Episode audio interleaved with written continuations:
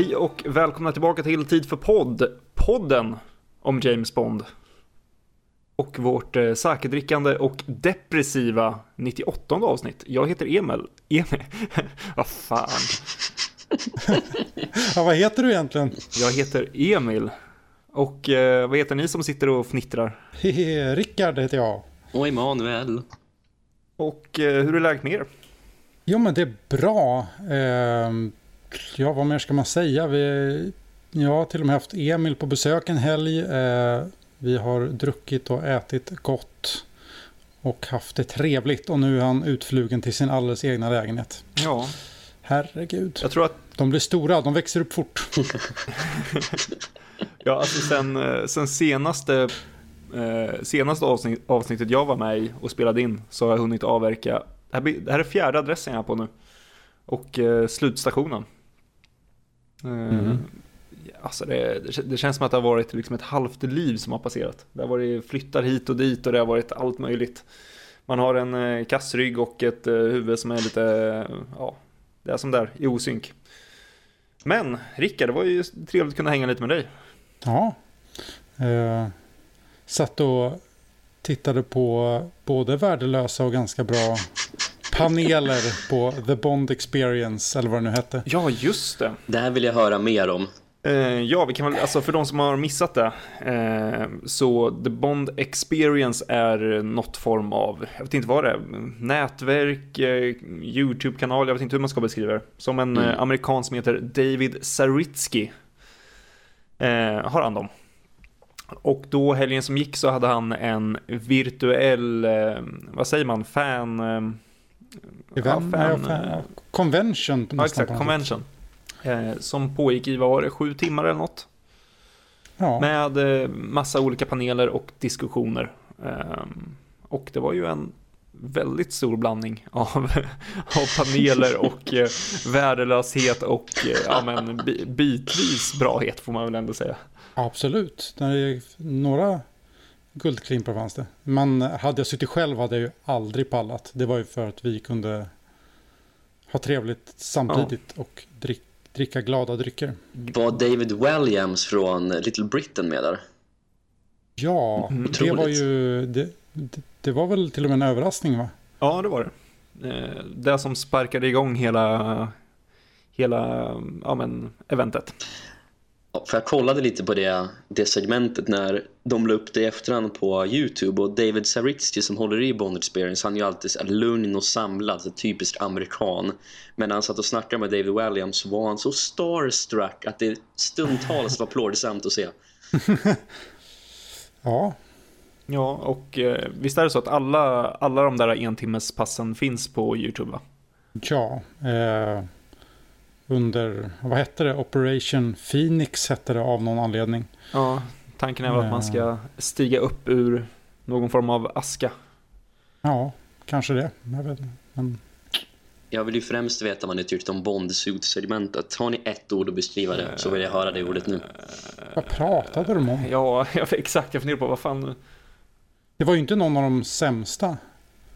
Men man zoomade ut ganska mycket till och från. Så jag kommer faktiskt inte riktigt ihåg vad de pratade om. Nej, de inledde och höll på, höll på att prata om sina skjortor väldigt eh, ingående. Ja, alla hade typ specialsydda skjortor. Eller... Ja, och så var det någon som pratade väldigt märkligt om eh, hur hans intresse för att klä sig som Bond dök upp för att han kände att han var en tonåring som hade tappat bort sig och inte, han, han försökte hitta sig själv. Och tydligen så hittar man sig själv genom att hitta en annan karaktär att härma. Jag vet inte. Väldigt, märk väldigt konstigt. Ja, det var... Det, var, det, det ja, det, det föll inte riktigt väl ut hans resonemang. Jag var vilsen och ville hitta mig själv. Då hittade jag James Bond och försökte bli som han. Så bara, har du hittat dig själv då? Eller? Så jävla märkligt. Var det Matt Spacer eller? Nej. Nej, det var någon annan som sa ja. Jag kommer inte ihåg vem det var. Men annars, det man kan titta på, att musikdelen var väl ändå eh, ganska bra får man ju säga.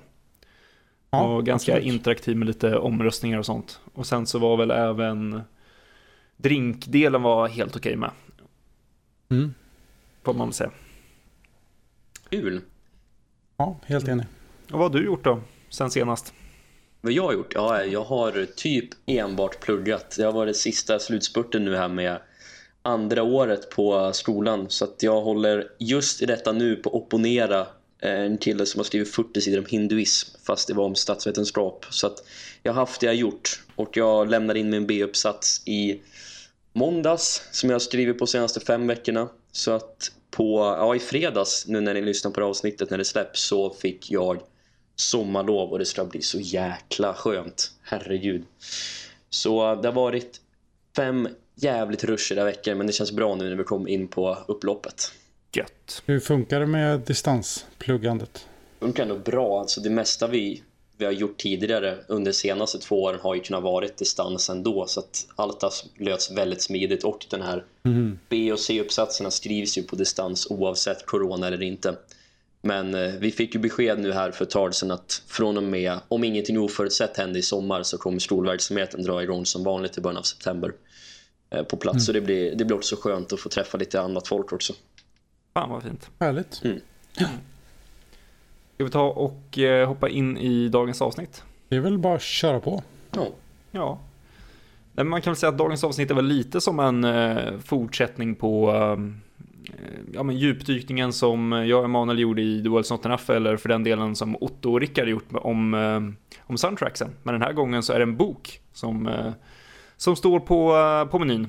Och det är inte vilken bok som helst, det är eh, den bästa. Nej. Men den mest intressanta. Definitivt. Det har helt enkelt blivit tid för Japanska slott och sten, sax, påse.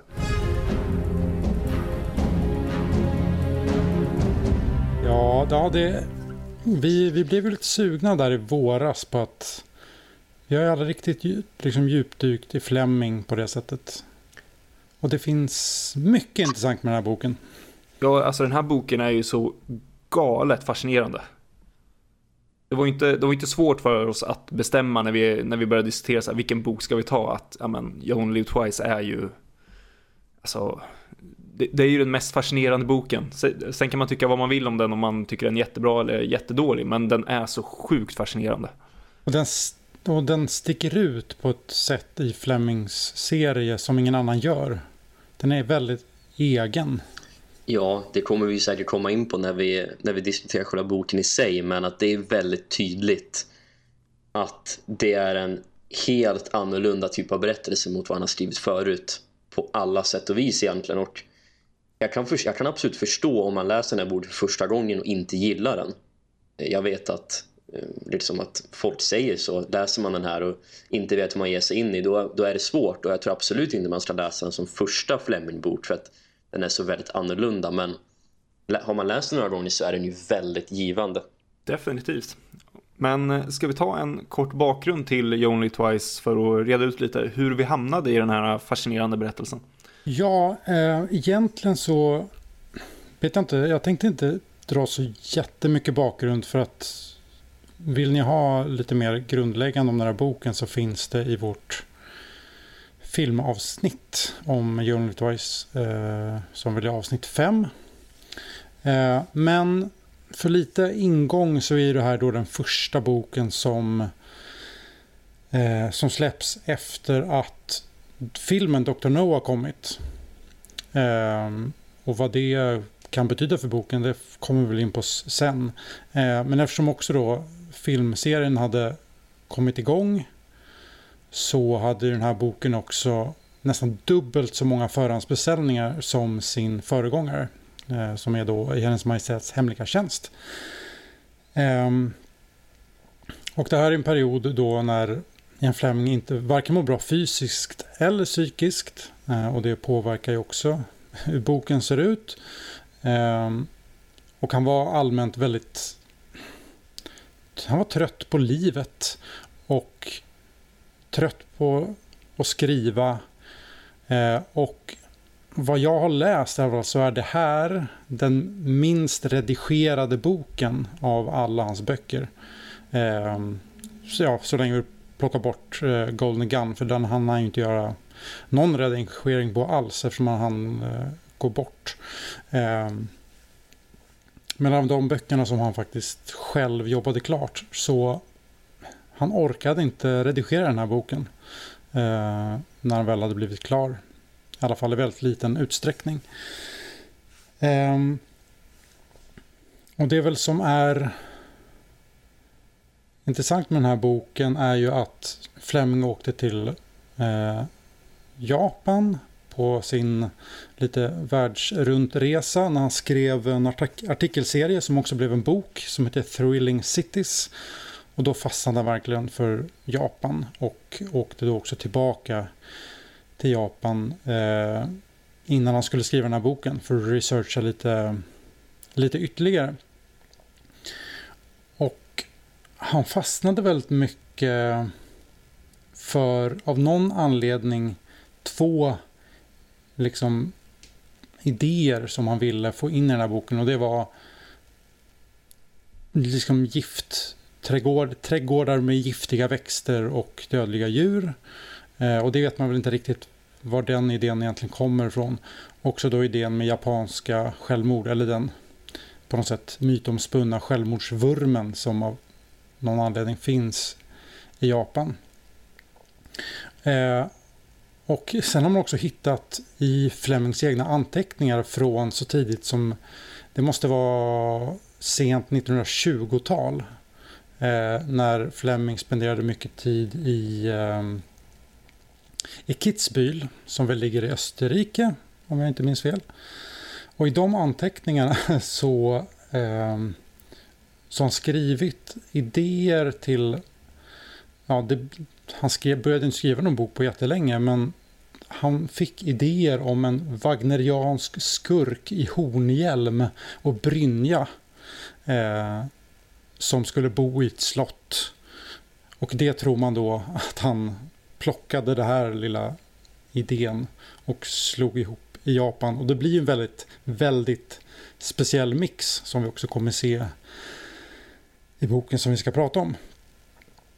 Ehm, jag vill faktiskt läsa eh, två citat eh, som Fleming eh, har skrivit i brev. Ehm, och det ena brevet är till Richard Hughes som var en av de personerna som eh, ja, guidade Fleming runt i Japan. Han var tidigare eh, australisk säkerhetschef eh, och vän till Fleming. Ehm, och Ian Fleming skrev till honom så här eh, precis när Fleming hade börjat jobba på boken. I'm grinding away at Bond's latest, but the going gets harder and harder and duller and duller, and I don't really know what I'm going to do with him. He's become a personal nuisance. Anyway, he's had a good run, which is more than most of us can say. Everything seems a lot of trouble these days. Too much trouble. Keep alive. Åh oh, jäklar. När sa du att han skrev det där brevet? Han skrev det, ja men som han skriver, I'm grinding away at Bonds latest. Så det är liksom precis när han har börjat ja. arbeta på boken. Okej, ja. Åh oh, jäklar, häftigt. Mm, och det är ju, han har ju liksom ingen...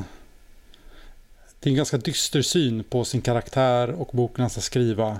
Och just det att han avslutar brevet med Keep Alive. Ja, då hade han vadå två, tre år max kvar att leva. Eh, två år då, ungefär. Ja. Mm.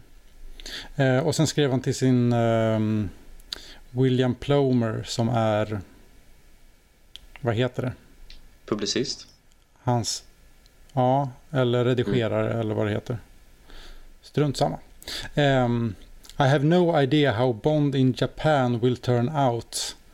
But I have, I have in mind an absolute daft story in which Blofeld meets his match.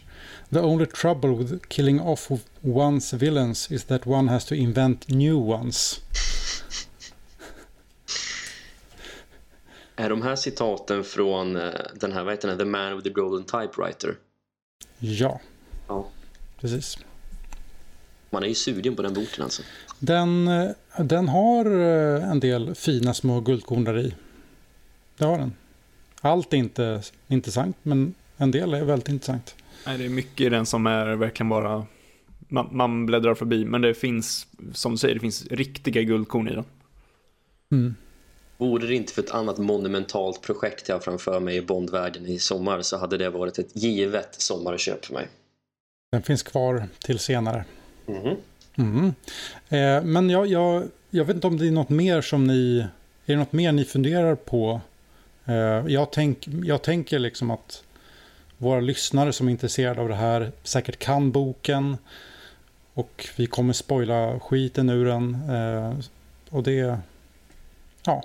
Jag skulle egentligen bara vilja veta eh, jag minns inte om vi pratade om det kanske i bokavsnittet i Johnny the Twice men det är över fyra år sedan så det är förlåten hoppas jag inte kommer ihåg den diskussionen. Eh, hur såg han egentligen på Connerys tolkning i förhållande till hur han valde att skriva Bond här? Alltså har, har Fleming uttryckt sig på något sätt i de här breven eller på något annat sätt? Angående just hur, om man valde att inspirera som vi säger så. Jag har inte läst något om det. Okay.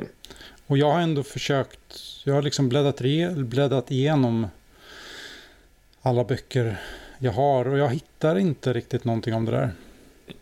Eh, och det är det som också gör den här boken väldigt, väldigt fascinerande. Att försöka förstå hur Fleming tänkte när han skrev den här boken. Ja, för jag funderar också på att som du sa att det här var den mest förbokade boken och så. Tror du att han såg det här som sin sista Bondbok? Han uttryckte sig väldigt tydligt efter From Russia With Love att det skulle vara den sista och sen sålde den bra så fortsatte han men var den här mer uttalad som den sista eller hade han liksom någon flytande uppföljare på gång även efter den här? Alltså det det enda jag vet är att han fortsatte ju med liksom det finns ju massa idéanteckningar mm. till, till äventyr. Um, men mer än så vet jag inte och uh, jag tror att hade han fortsatt leva tror jag att han hade skrivit vidare. Uh, men exakt hur han tänkte, han är ju uppenbart ganska less på det. Mm. Men det kan ju också vara för att han mådde dåligt själv. Hade han mått bättre så kanske det inte hade varit... Liksom, hade kanske inte tyckt att det var jobbigt. Vem vet? Ja. Uh, men men jag tror nog att det verkar så som jag förstått att han var... Han, det är klart att han såg väldigt positivt på framgången med filmserien. Eh, eller det var ju ingen jätteframgång innan han gick bort. Men det var ändå liksom... Det var ju en framgång i alla fall i England där han bodde. Eh, men som man säger att han, han han tyckte nog att skrivandet blev tungt, jobbigt, komma på nya saker och folk förväntade sig alltid ett, ett nytt kapitel varje år i den här bokserien. Ja, för det kändes väl lite ändå som att även om han var less så var det väl ändå hans sätt att leva ut sina fantasier så att hade han inte mått så dåligt så känns det ju som du säger att han hade fortsatt en bra bit framöver. Ja, för jag får ändå känslan av att han störde sig lite på just den här pressen att det måste komma ut nya böcker hela tiden. Att han inte bara kunde skriva böckerna på, på sina villkor någonstans. Nej. Att det alltid var villkorat av någon annan, att, av förlaget, att de förväntade sig en ny bok hela tiden. Mm. Och han orkade inte heller skriva i samma takt. Jag vet att eh, om det är den, ja det är i alla fall, jag, jag är osäker på liksom vilken bok han var tvungen att börja trappa ner, men men mot slutet då, om det är den här och Golden Gun kanske, så klarade han bara av att skriva en och en halv timme per dag. Eh, för att han blev för trött helt enkelt. Mm. Eh, vilket ju är skillnad från de tidigare böckerna i serien. Nu vet jag inte exakt hur länge han skrev, men han skrev ju i alla fall en hel förmiddag tror jag. Han körde väl en, eh, han körde väl en hel förmiddag, tog ett par GT till lunch och sen så körde han några timmar till på eftermiddagen. Ja, så kan det vara. Precis. Gammal var gick bort? Var han 56? Mm, ja, det blir det. Ja, han skulle ju kunna fortsätta. Alltså, han, det är det, har vi pratat om förut, men han skulle kunna fortsätta i 20-25 år till lätt om han hade haft ett annat leverne. Men mm. man kan ju inte riktigt märka den där tröttheten i den här boken för att den känns ju ändå den känns levnadsglad ändå i vissa partier. Ja, verkligen. Och det är ju jag tycker att det skiner igenom Flemings fascination för Japan och den kulturen. Mm. Och det kan ju vara så att när han väl faktiskt började komma in och började skriva på riktigt så kanske någon kom någon ny lust där och skriva en bok som, som inte heller var precis som de andra Bondböckerna. Ja, nej men exakt. Någon form av entusiasm finns i alla fall. Och eh, ska vi då ta och hoppa in lite då i boken? Mm. Som vi har eh, pratat om och nämnt flera gånger redan så är ju Bond och eh, hans karaktären Bond lite, vad ska man säga, speciell i den här boken. Och det absolut första, eller det absolut första man får se att Bond är på en geisha-fest och spelar sten, sax, påse. Men det som kommer efter det är att Bond sitter och är jättedeprimerad efter Tracys bortgång. Mm. Och hur ser vi på Bond i den här boken? För det är ju någonstans, all, oavsett om det är böcker eller film, så är ju Bond ska ju alltid stå i centrum. Och här har vi en Bond som är, som vi verkligen aldrig har sett honom förut.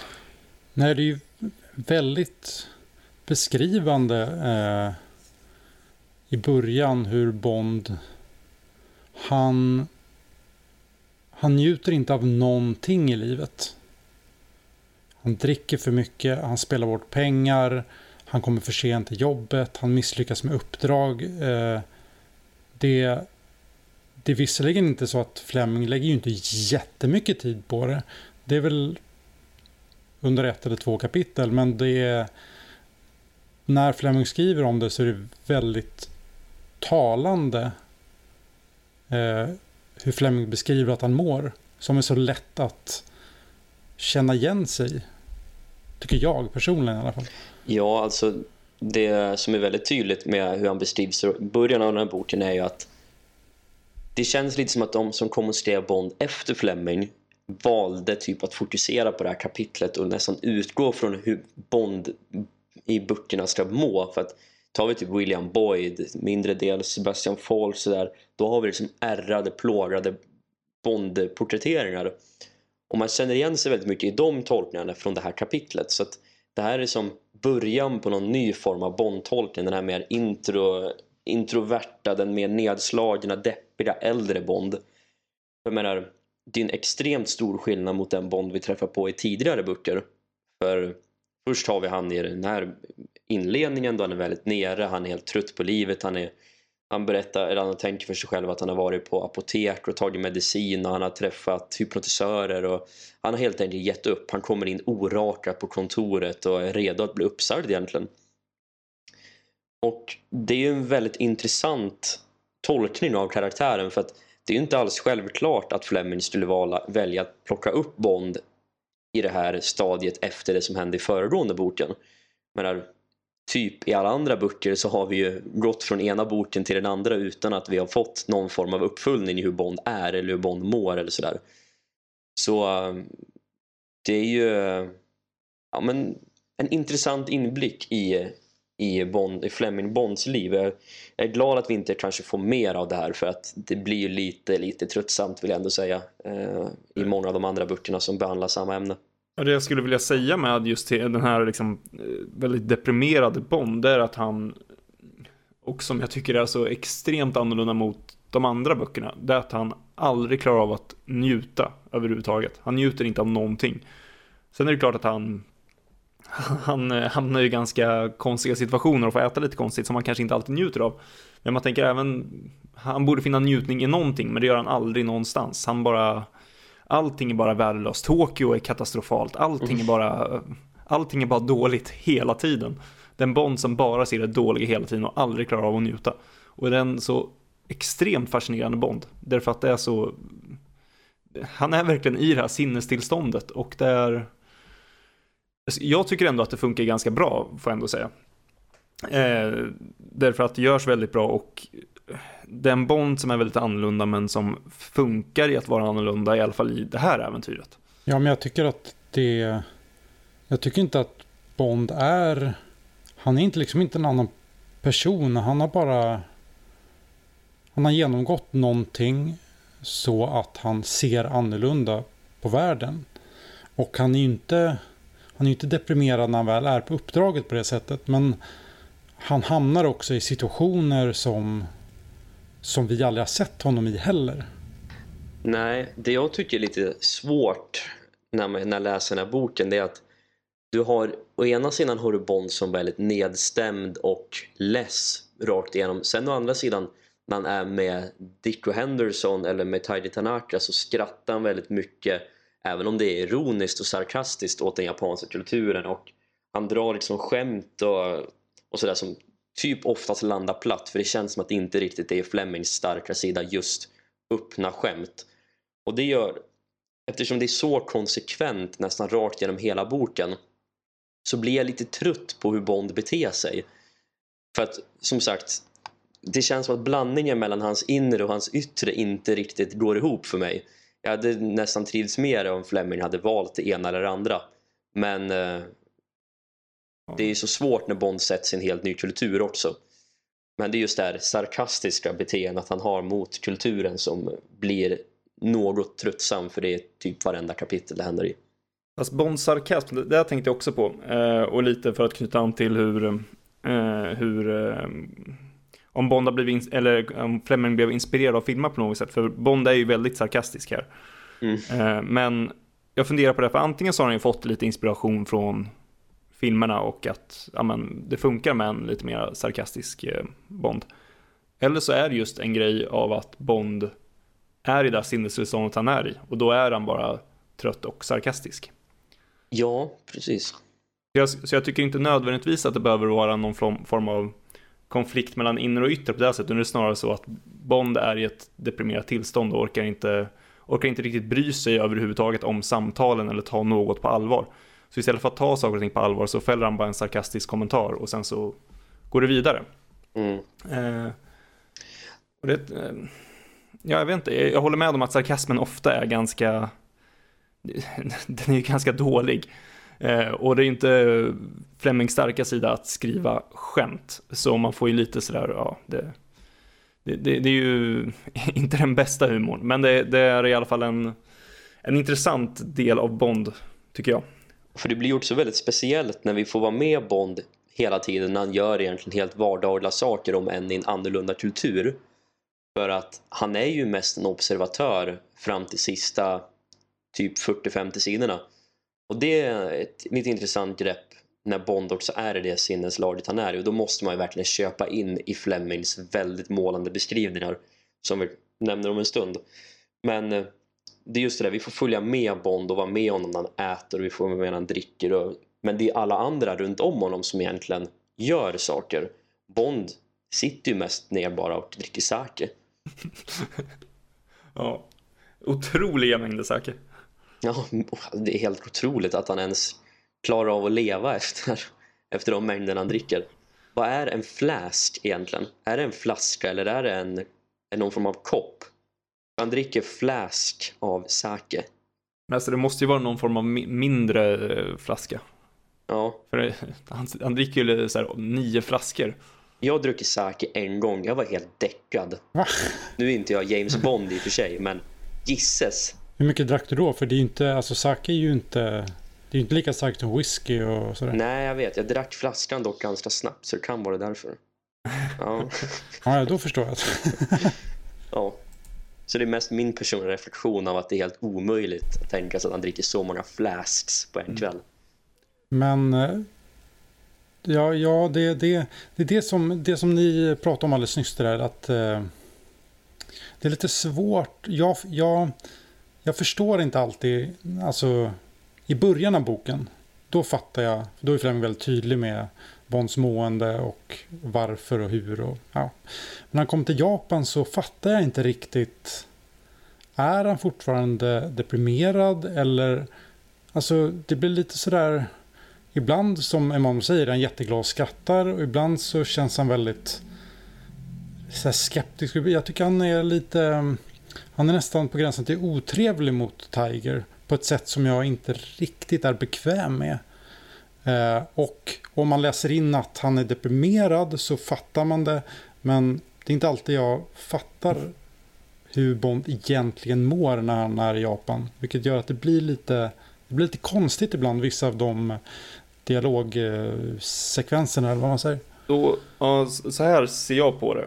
Och det är att eh, eh Tiger, för det första Tiger och eh, vet det, Bond, de har ju en ganska stor speciell jargong mot varandra. Bägge två är ju ganska otrevliga mot varandra och förolämpar varandras länder ganska kraftigt. Mm. Ja, jo, det är sant. Eh, och sen så just det här med att han, ja men sarkasmen som jag förut, att det är ett utlopp för, han är, för att han är deprimerad. Så har jag sett det. För mm. det är i kombination också med att han har, han njuter aldrig av stunden någon gång i stort sett. Han bara liksom det framgår i stort sett aldrig att han ens tycker sake är gott. Han bara häver i sig sake hela tiden. Det framgår aldrig att han faktiskt tycker att det är njutningsfullt situationen han är i. Och sen så kommer Nej, och sen, sen tänker jag, sen kommer slutet då, när han liksom har tappat minnet. Helt plötsligt är han inte sarkastisk och kan klara av att njuta på ön som är liksom jätte... Ja, det har du faktiskt en poäng, det har du faktiskt en poäng med. Att han, han blir ju faktiskt typ personlighetsförändrad. Inte, inte helt, men han, ja. Mm. Mm. Men hur ser vi på det här med att Bond inte inte förstår något av Japan. Att eh, normalt är det den världsvana Bond. Vi får se. Alltså jag köper ju ändå att det är en helt annan typ av kultur som Bond inte har vistats i förut så som det verkar. Men som jag nämnde lite tidigare tycker jag att det blir lite tröttsamt efter ett tag för att vi får ju ändå följa med Bond så väldigt tydligt på en plats som jag upplever inte har varit riktigt förut. Vi får se hela Japan känns det som. Och då är det lite trist att Bond är, är så skeptisk till allting. För det, det som färgar min egen upplevelse av det vi får se och eh, uppleva tillsammans med Bond. Sen som ni sa, jargongen mellan Tiger och Bond är ju väldigt jargongartad. Och man får ju ta det för vad det är, så det är väl inte problemet i sig. Men det är just det här lite... Det är som att Fleming inte riktigt kan bestämma sig. Är han fascinerad av Japan och dess kultur? Eller tycker han att det är så konstigt att han tycker det är snarare roligt att skriva om? Som att eh, det är så annorlunda för honom att han inte riktigt kan förstå det. Och det, det känns som att det blir inte helt genuint då för att beskrivningarna är väldigt trovärdiga men upplevelsen blir bara negativ. Så eh, när vi fortsätter med det genom hela boken så tröttnar jag en del. Och en del vill jag nog säga väldigt mycket på hur Bond väljer att ta emot och tackla hela Japan. Jag håller med om att det blir väldigt, väldigt mycket, vad ska man säga, Bond eh, utsätts för en situation, han, det blir konstigt och sen så går de vidare. Ehm, det är alldeles för mycket sådana och det känns som att Fleming bara ville få in en massa konstigheter som han antingen bara hört av någon Typ så här, jag har hört någon ha sagt det där att de gör så i Japan och så kommer det in i boken. Eh, och jag vet inte riktigt. Just de bitarna är de som jag har ett problem med. För det, precis som du säger, mycket av det känns inte jättegenuint och det blir väldigt mycket bara Bond ska lära sig japansk kultur och sen så kör de bara på det konstigaste som finns egentligen. Det hade varit mer logiskt om de ändå fortsatt lite på det här med att han ska komma in i någon form av han ska lära sig det japanska sättet någonstans som egentligen är, det är bland, jag tror det är bland det första liksom Dicko och eh, Bond pratar om om just där, hur japaner beter sig och hur man, hur man interagerar och eh, alltså, tänker helt enkelt. Den sociala, hur folk fungerar socialt. Det hade varit mer intressant att utveckla än att Bond ska åka och ge en ko öl. Det är så mycket av det. Jag skulle liksom vilja se en, eh, en liksom, jag skulle vilja liksom allt det som, som jag reagerar på. Jag skulle vilja se liksom hur mycket som faktiskt stämmer. Och hur mycket som är Fleming bara tycker varit skoj och har hittat på. För att det är väldigt mycket så här. Wait a minute. Mm. Jaha, den där kon ska ha öl. Ja, ja okej. Okay. Där. Ja. Alltså det är så mycket som jag, jag blir så... Jag vet inte liksom vad jag ska lita på, vad jag ska tro på. Eh, faktiskt stämmer. Och det gör ju också att jag blir lite sådär... Jag blir lite skeptisk till hur Fleming har skrivit den här boken. När jag känner att han inte kan... Alltså tycker han... Vill han bara... Gillar han verkligen Japan eller driver han också lite med Japan? Mm, exakt, det är det det där med Kobe, Kobe biff dock, och ge, det stämmer faktiskt att man ger kossorna öl och sen masserar man in dem med sake. Ja, ja. Eh, men eh, ja, jag håller med. Det känns lite som att Fleming tittar lite ner på den japanska kulturen samtidigt som man kanske är mer fascinerad av den än vad han själv vill, vill erkänna. Och det är kanske just är därför han gör det så jargongartat för att det får inte bli för mycket fascination för det. Det var ju trots allt fiende i andra världskriget. Kanske. Mm. Däremot, eh, däremot måste jag säga att jag tycker ändå att det funkar men att Bond faktiskt inte kan hantera Japan på det sättet, att han inte är den här världsvana. Någon, alltså, på, på, något sätt gör väl han mänsklig någonstans och precis som eh, boken gör ganska stor poäng av, det är inte en del av den det, det, är inte en del av den brittiska eh, sfären på det här sättet som många andra delar av världen är, utan de, de har inte så mycket uppdrag dit. Han har, han har inte så mycket anledning att överhuvudtaget bry sig om Japan, så att han kommer till Japan och inte förstår exakt hur allting funkar, det, det är väl fullt naturligt. Ja, men det är ju en aspekt som jag ändå gillar med boken, att den är väldigt annorlunda mot resten av serien. Och att Fleming liksom, han har alltid haft fokuset i alla hans böcker är liksom Karibien, Nordamerika, Europa. Punkt. Och så plötsligt kommer en bok som skiftar fokus helt och handlar om något, något helt annat.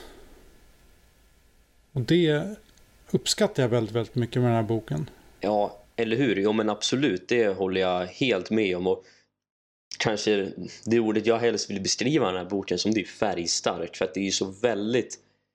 Man blir nästan överrumplad i vissa sekvenser. Jag tänker absolut, det absolut första vi får vara med om är ju på den här geisha-festen som du sa Emil.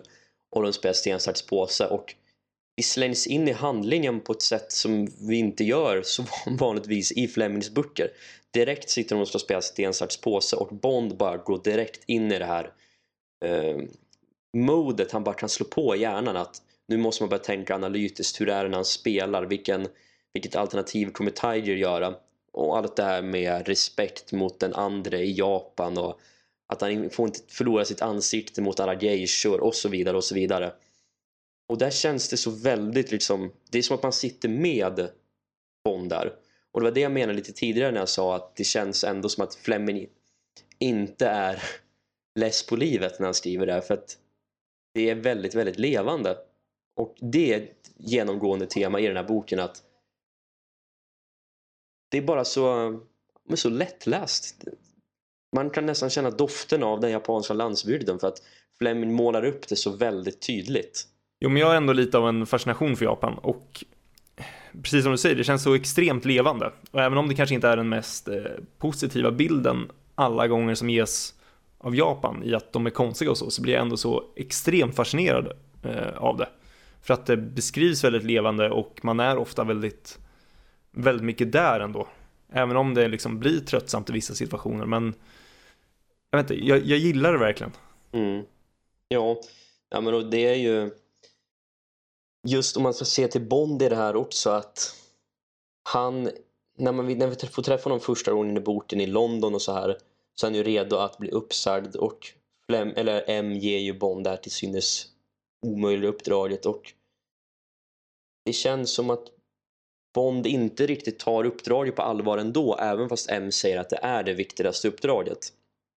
Jag eh, lyssnade igenom John Gardner-avsnittet tidigare under våren och då pratar eh, du Rickard om att, tror jag var du Rickard, ja vem skulle annars vara? Annars skulle det vara jag. Ja, hur som helst. ja, men om att varje uppdrag i Garners böcker tituleras som det mest, upp, det mest viktiga uppdraget och Bond verkligen taggar till att okej, okay, nu är det viktigaste uppdraget. Här får ni istället uppdraget och okej, okay, jag drar till Japan och sådär. Och det är därför det är liksom, jag tror det är det mitt problem bottnar i att Bond ändå inte riktigt tar någonting på allvar trots att det ska till synes vara så väldigt allvarligt. Det är för att han är deprimerad.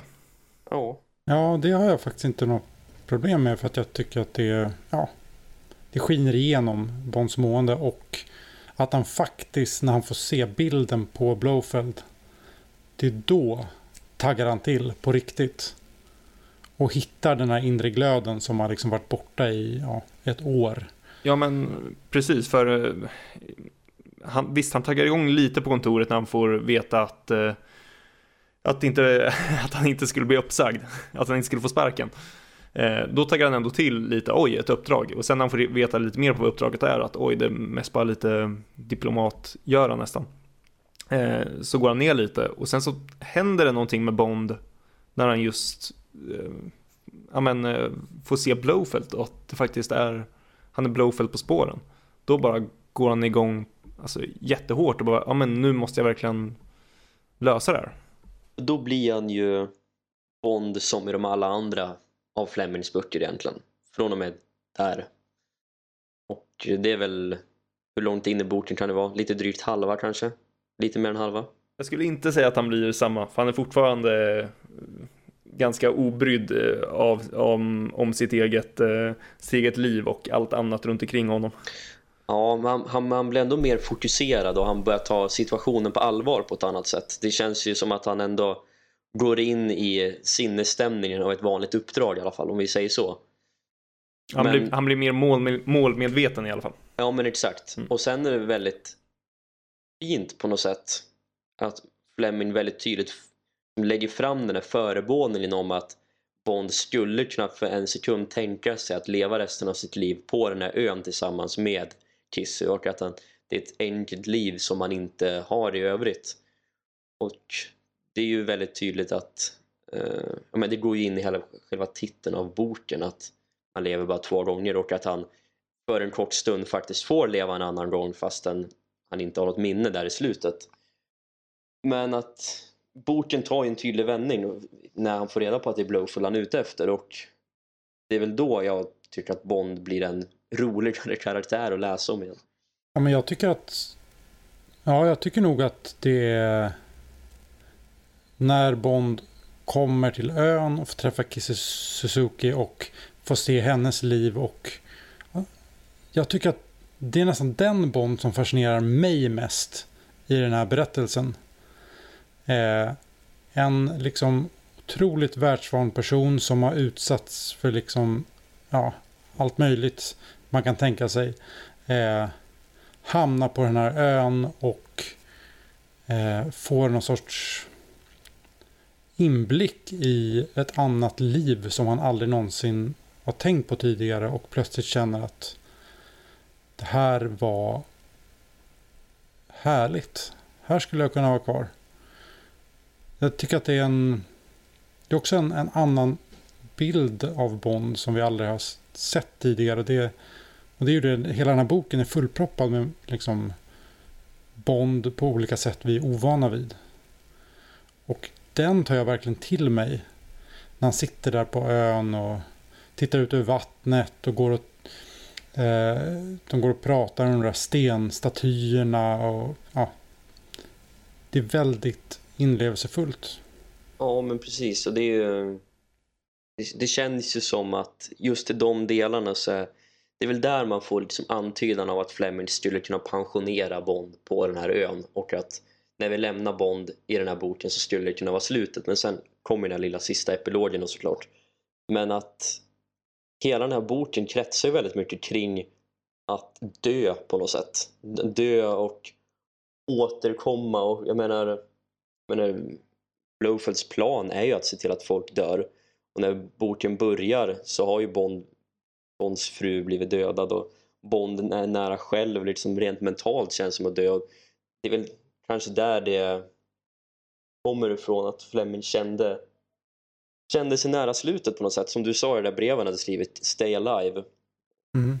det är ju väldigt tydligt den här dödstematiken ja Ska vi ta lite om uh, storyn också?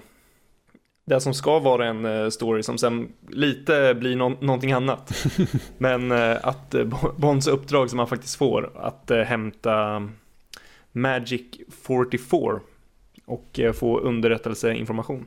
Men det, jag har inte riktigt tänkt på det förut, men jag av det väldigt tydligt när jag läste den eh, nu inför podden att Bond skickas till Japan för att få tag på underrättelseinformation som japanerna har lyckats komma över från Sovjet. Det är på något sätt det är det mest den mest genuina liksom spionuppdraget som Bond har fått. Om man ser det liksom bara på det sättet som det presenteras för honom. Sen att det tar en vändning på slutet och det blir sådär Bond fantastiskt.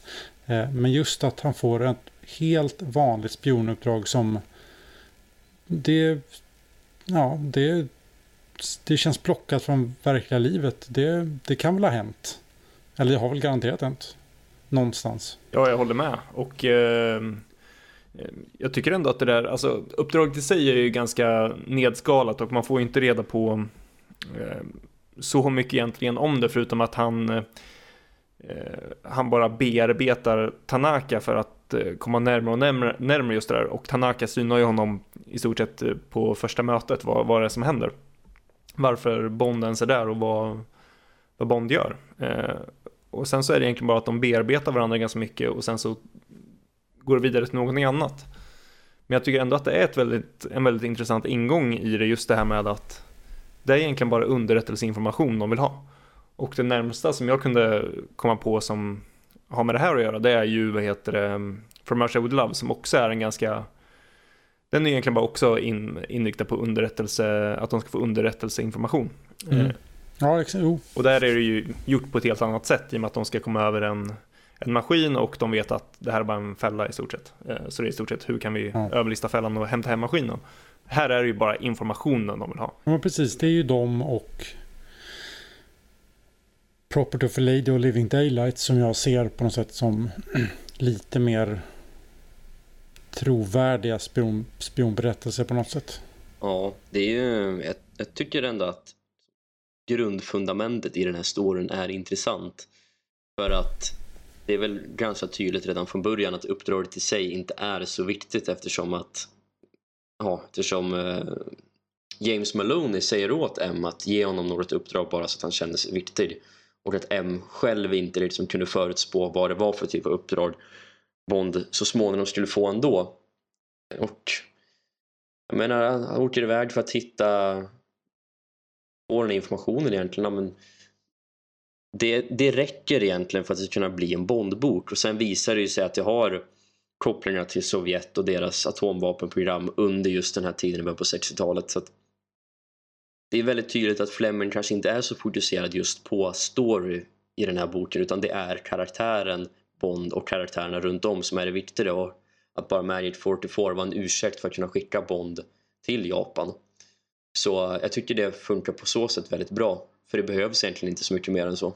Nej, verkligen inte. Det är, det är, det är en ganska, en väldigt karaktärsgiven bok. Det är ju, fokus är ju stort bara på Bond och hans, eh, eh hur han interagerar med eh, Dicko Henderson och eh, Tanaka. Mm. Och framförallt med Tanaka och egentligen i stort sett allting de gör, allt de har för sig. Eh, och hur som sagt hur de på något sätt bearbetar varandra för att få dem eh, dit de vill. Ja, för det känns ju lite som att det här är den boken som många andra författare vill skriva. Att sätta Bond och alla karaktärer i centrum på en plats som är exotisk och sen få liksom handlingen puttra på i bakgrunden. Men att det kräver ju Flemings målande skrivsätt och fantasi för att det faktiskt ska kunna fungera. En annan, en annan typ av författare hade ju inte kunnat lyckas skriva den här boken utan i mitt tycke är väl det här den mest Flemingska boken just för att det som Fleming gillar i alla andra böcker kommer till spel på så ett väldigt tydligt sätt just här. Ja, eh, men det som... Det, Fleming är så jävla skicklig på att liksom dölja sina svagheter. Jag blir fascinerad över det. Eh, att varför den här boken funkar för mig är just det där som ni säger att det, är, det handlar om karaktärerna. Det är det som är det viktiga. För att om man börjar fundera på vad den här boken handlar om, så, eller hur den är konstruerad, så ska den ju inte funka egentligen. Alltså att Bond åker ut, han är på väg att liksom lägga av, han ska få ett sista uppdrag och så, oj, det visar sig vara Blowfeld. Det är lite sådär, alltså Fleming har inte jobbat hårt på storyn, om man säger så. Den fick bli lite som den blev. Eh, för jag menar, det hade ju... Man ska inte sitta och fundera för mycket hur saker kunde ha blivit, men jag menar, jag tänker att om Fleming hade haft verkligen orken för det. Så att han hade kunnat skriva en, liksom, en bok som liksom mer tydligt hade kunnat väva samman liksom, karaktärstemat och en, en story som, och ett avslut för Blowfeld. Eh, och det är väl det där det inte riktigt för mig klickar med boken. Att det blir för mycket tillfälligheter. Mm. Jo, men det är väl det. Det känns ju som att han kom på att det ska också vara en skurk med här någonstans. Och då kommer Blowfield in. Visserligen på ett väldigt trovärdigt sätt i förhållande till vad vi har fått reda på hittills om Japan. Jag menar, Taiji Tanaka har börjat väldigt tidigt bygga upp hur, hur vilket annorlunda folk det är i Flemings ögon. Eh, att fascination för döden och allt där. Så på så vis tycker jag ändå att det funkar helt okej. Okay. Men att just det var Blowfeld som är skurken, det är väl där lite det faller. Men det går så fort bara. Bond kommer in på det här mötet med Tiger och med polismästaren. Och så får de reda på det och sen kommer nästa kapitel och sen är vi på väg iväg med Bond för att leta efter Blowfeld. Man hinner som aldrig stanna upp och reflektera över att vänta nu här. Är det verkligen troligt att det är Blowfell och Irma Bunt som ligger bakom just det här uppdraget som Bond blev skickad på av en tillfällighet? Ja men det är just det som är fascinerande att Fleming är så bra på att skriva underhållande och eh, alltså böckerna alltid går vidare. Och just det där som man säger att man, man liksom läser man boken en gång första gången. Alltså man tänker inte på, på det här. Ja, för just den där Blowfield-revealen, den kan jag ändå känna så här. Den kom ju väldigt plötsligt från ingenstans att Bond får se ett, eh, se ett foto och sen så bara oj, det är Blowfield och så eh, går de egentligen vidare. Men någonstans tycker jag att det kan smälta in för att det var en sån det var en sån uppbyggnad kring den här uh, Shatterhand om hur han är, alla hans vakter, Bond, eh, eh Bond blir förföljd på tåget. Alltså man har redan fått så mycket godbitar kring Shatterhand så man kan ändå köpa någonstans att det är Blowfeld för allt det här rimmar någonstans med honom på något sätt. Eh, sen blir ju revealen i sig väldigt plötslig. Framförallt så gör ju Fleming någonting väldigt smart i och med att han fokuserar på Bonds reaktion på att det är Blowfeld och inte någon större grej att det råkar vara Blowfeld just utan vi får se att Bond blir chockad upprörd och lite exalterad på en och samma gång och sen går vi vidare. Mm. Hade vi fokuserat på de andra människorna i rummet eller om Bond hade avslöjat för de andra att det var Blowfeld då hade det ju känts kanske lite mer platt men nu när vi bara får följa Bonds reaktion och ingen annans egentligen på vem det egentligen är så det är väl då det känns trovärdigt ändå. Sen eh, en till, eh, en till aspekt jag gillar av den här boken och som delvis då är kopplad till storyn men som egentligen genomsyrar hela boken eh, väldigt starkt det är ju eh, Englands ställning i världen för hela anslaget till det här uppdraget om att, att de ska hämta underrättelseinformation det är ju för att Storbritannien har ingen, eh, de har ingen influens där och USA som är den stora spelaren, de, de, de litar inte på sina allierade helt enkelt. De ser inte Storbritannien så pass viktig. Att de får full tillgång till all eh, underrättelseinformation som Storbritannien kommer över. Det är liksom det som är kontexten av att Bond får det här uppdraget och sen med alla diskussioner, alla diskussioner som Bond har med Tanaka om Storbritanniens eh, ställning i världen att ja, men Suezkrisen eh, dras upp som ju var ett superfiasko för England som stormakt och allt det här. Vi får någonstans se stormakten England faktiskt ja, men, falla sönder och få det bekräftat, eller, eller vi får inte se dem falla sönder, men vi får det bekräftat att de är inte någon stormakt längre. Då de har inte den stora liksom, makten över världen. Och det tycker jag är väldigt uppfriskande att se det. För annars är det, det är så självklart hela tiden att liksom ehm, eh, Rule Britannia-vågen, eh, flaggan verkligen så här viftas för fullt ganska mycket av att det är så självklart att Storbritannien är en, en världsmakt. Och här så kommer någonting som verkligen kritiserar och bekräftar bilden av att Storbritannien har helt tappat sin makt. Det är liksom, det är helt andra länder som styr världen. Storbritannien gör inte det längre. Ja, det där håller jag verkligen, verkligen med om. Och jag, eh, jag var tvungen att kolla det lite snabbt nu. Eh, men den här boken skrevs då... Vad sa vi? Den kom 1963. Så den skrev, Ian skrev den 1962 då. Började väl researcha den 61. Eh, Jamaica fick sin independence från England i augusti 62. Så jag undrar om det har någonting med att Fleming var på Jamaica och följde ju den här frihetsrörelsen Jamaica väldigt nära.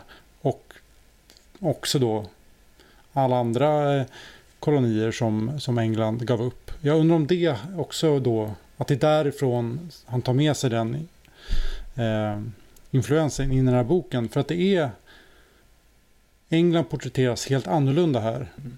mot alla andra böcker. Ja, jag tror dels att det kan ha med det att göra att de tappade flera eh, kolonier och då såklart Jamaica som eh, Fleming verkligen ja, men, eh, levde och andades. Och sen eh, också liksom mm. att det blev, det fanns andra världshändelser runt omkring som verkligen var så, det blev tydligt i, i stort sett alla politiska kriser att Storbritannien sitter inte vid de stora spelarna. Suezkrisen som ju nämns i boken är ju en sån mm. där Storbritannien blev liksom förödmjukade och de hade inte det politiska, samma politiska makt som USA och Sovjet. Mm. Så jag tror det är många liksom delar att det verkligen blev det blev så mycket som hände i världen att uh, Fleming kunde kanske inte riktigt motivera den här bilden och sen då när han satt där på Jamaica och Jamaica som var hans hem någonstans uh, eller hade blivit det när de bröt sig loss helt från Storbritannien så blev det ju ganska och ville bryta sig loss just det som nämnde frihetsrörelsen så blev det väl väldigt tydligt. Men jag tycker i alla fall det, det är en väldigt skön aspekt från boken och det är så mycket det är ett återkommande tema med, med eh, den här boken, att den gör väldigt mycket annat mot, eh, mot hur det har varit i alla andra böcker. Men jag tycker att det funkar det som görs annorlunda. Det, det görs inte annorlunda bara för att den, det är en bok som ska vara annorlunda, utan det är väldigt genomtänkt allting. Och det funkar att vara annorlunda. Exakt, och det känns som att Bond, det passar in att Bond är en slagen karaktär i boken där England som helhet, eller Storbritannien som helhet, är ett slaget imperium. Bond blir liksom personifieringen av Storbritannien mm. som land i den här tiden. Eh, sen tycker jag lite kul också att Tiger säger att USA ser Storbritannien som lika onödiga allierade som Italien. Alltså, ja. Han måste slänga in en liten, en, en liten pik till italienarna också. Att, ja, de är inte heller nyttiga just nu. Vad var det? Italien och Belgien är de två länderna som nämns. Fantastiskt. Ja, precis. Ja. Ska vi ta lite om eh, Japan kanske? Får jag, får jag ta en sak först? Jag kom på det nu eh, när vi ändå är inne i, i storyn. Eh, kan någon lite, bara lite snabbt bara säga vad vill Blowfield egentligen med det här ja, dödsslottet eh, eller vad man ska kalla det för? Där, jag, jag läste igenom nästan hela boken nu i morse för att jag inte hunnit läsa den tidigare. Och det var så konstigt för att jag satt och funderade på exakt samma sak när Blowfield väl eh, när han kom in i bilden i den här boken. För att jag var helt säker på sen tidigare jag läste den att han var på uppdrag eller hade fått något uppdrag av eh, Sovjet. Att han skulle att han skulle göra någonting från dem i Japan och det var därför han var där och bara Shatterhand var en täckmantel. Sen när det inte visade sig vara fallet tänkte jag, vart fick jag det ifrån? För jag var helt säker på att han hade typ blivit betald av Sovjet att göra någonting i Japan. Jag skulle säga att den enda motivationen till det här eh, och det är väl den diskussionen som eh, han har med Irma Bunt också. Det är ju egentligen bara att göra någonting för att få no han ser det som helt genialiskt och det är att få någon form av, eh, vad ska man säga, ligga före världen och få ett erkännande för, sitt, för sin genialitet. Ehm, och är, han har en sån extrem grandios självbild och han ser det bara som att det här borde vara hur självklart som helst. Det här är bara en samhällstjänst som vi gör och eh, han har en, vad ska man säga, ja, ja, han, han, har ingen, eh, hans enda motivation är att han själv ska få erkännande. Inte att det ska vara någon form av, han ska få någon makt eller något sånt. Bara det att han någonstans ska kunna erbjuda en tjänst eller någonting eller göra någonting som ingen annan gör och som bara han förstår är smart och som han tids nog kommer få erkännande för. Ja, han är ju uppenbart knäpp i den här boken. Och mm. eh, jag tror det är en...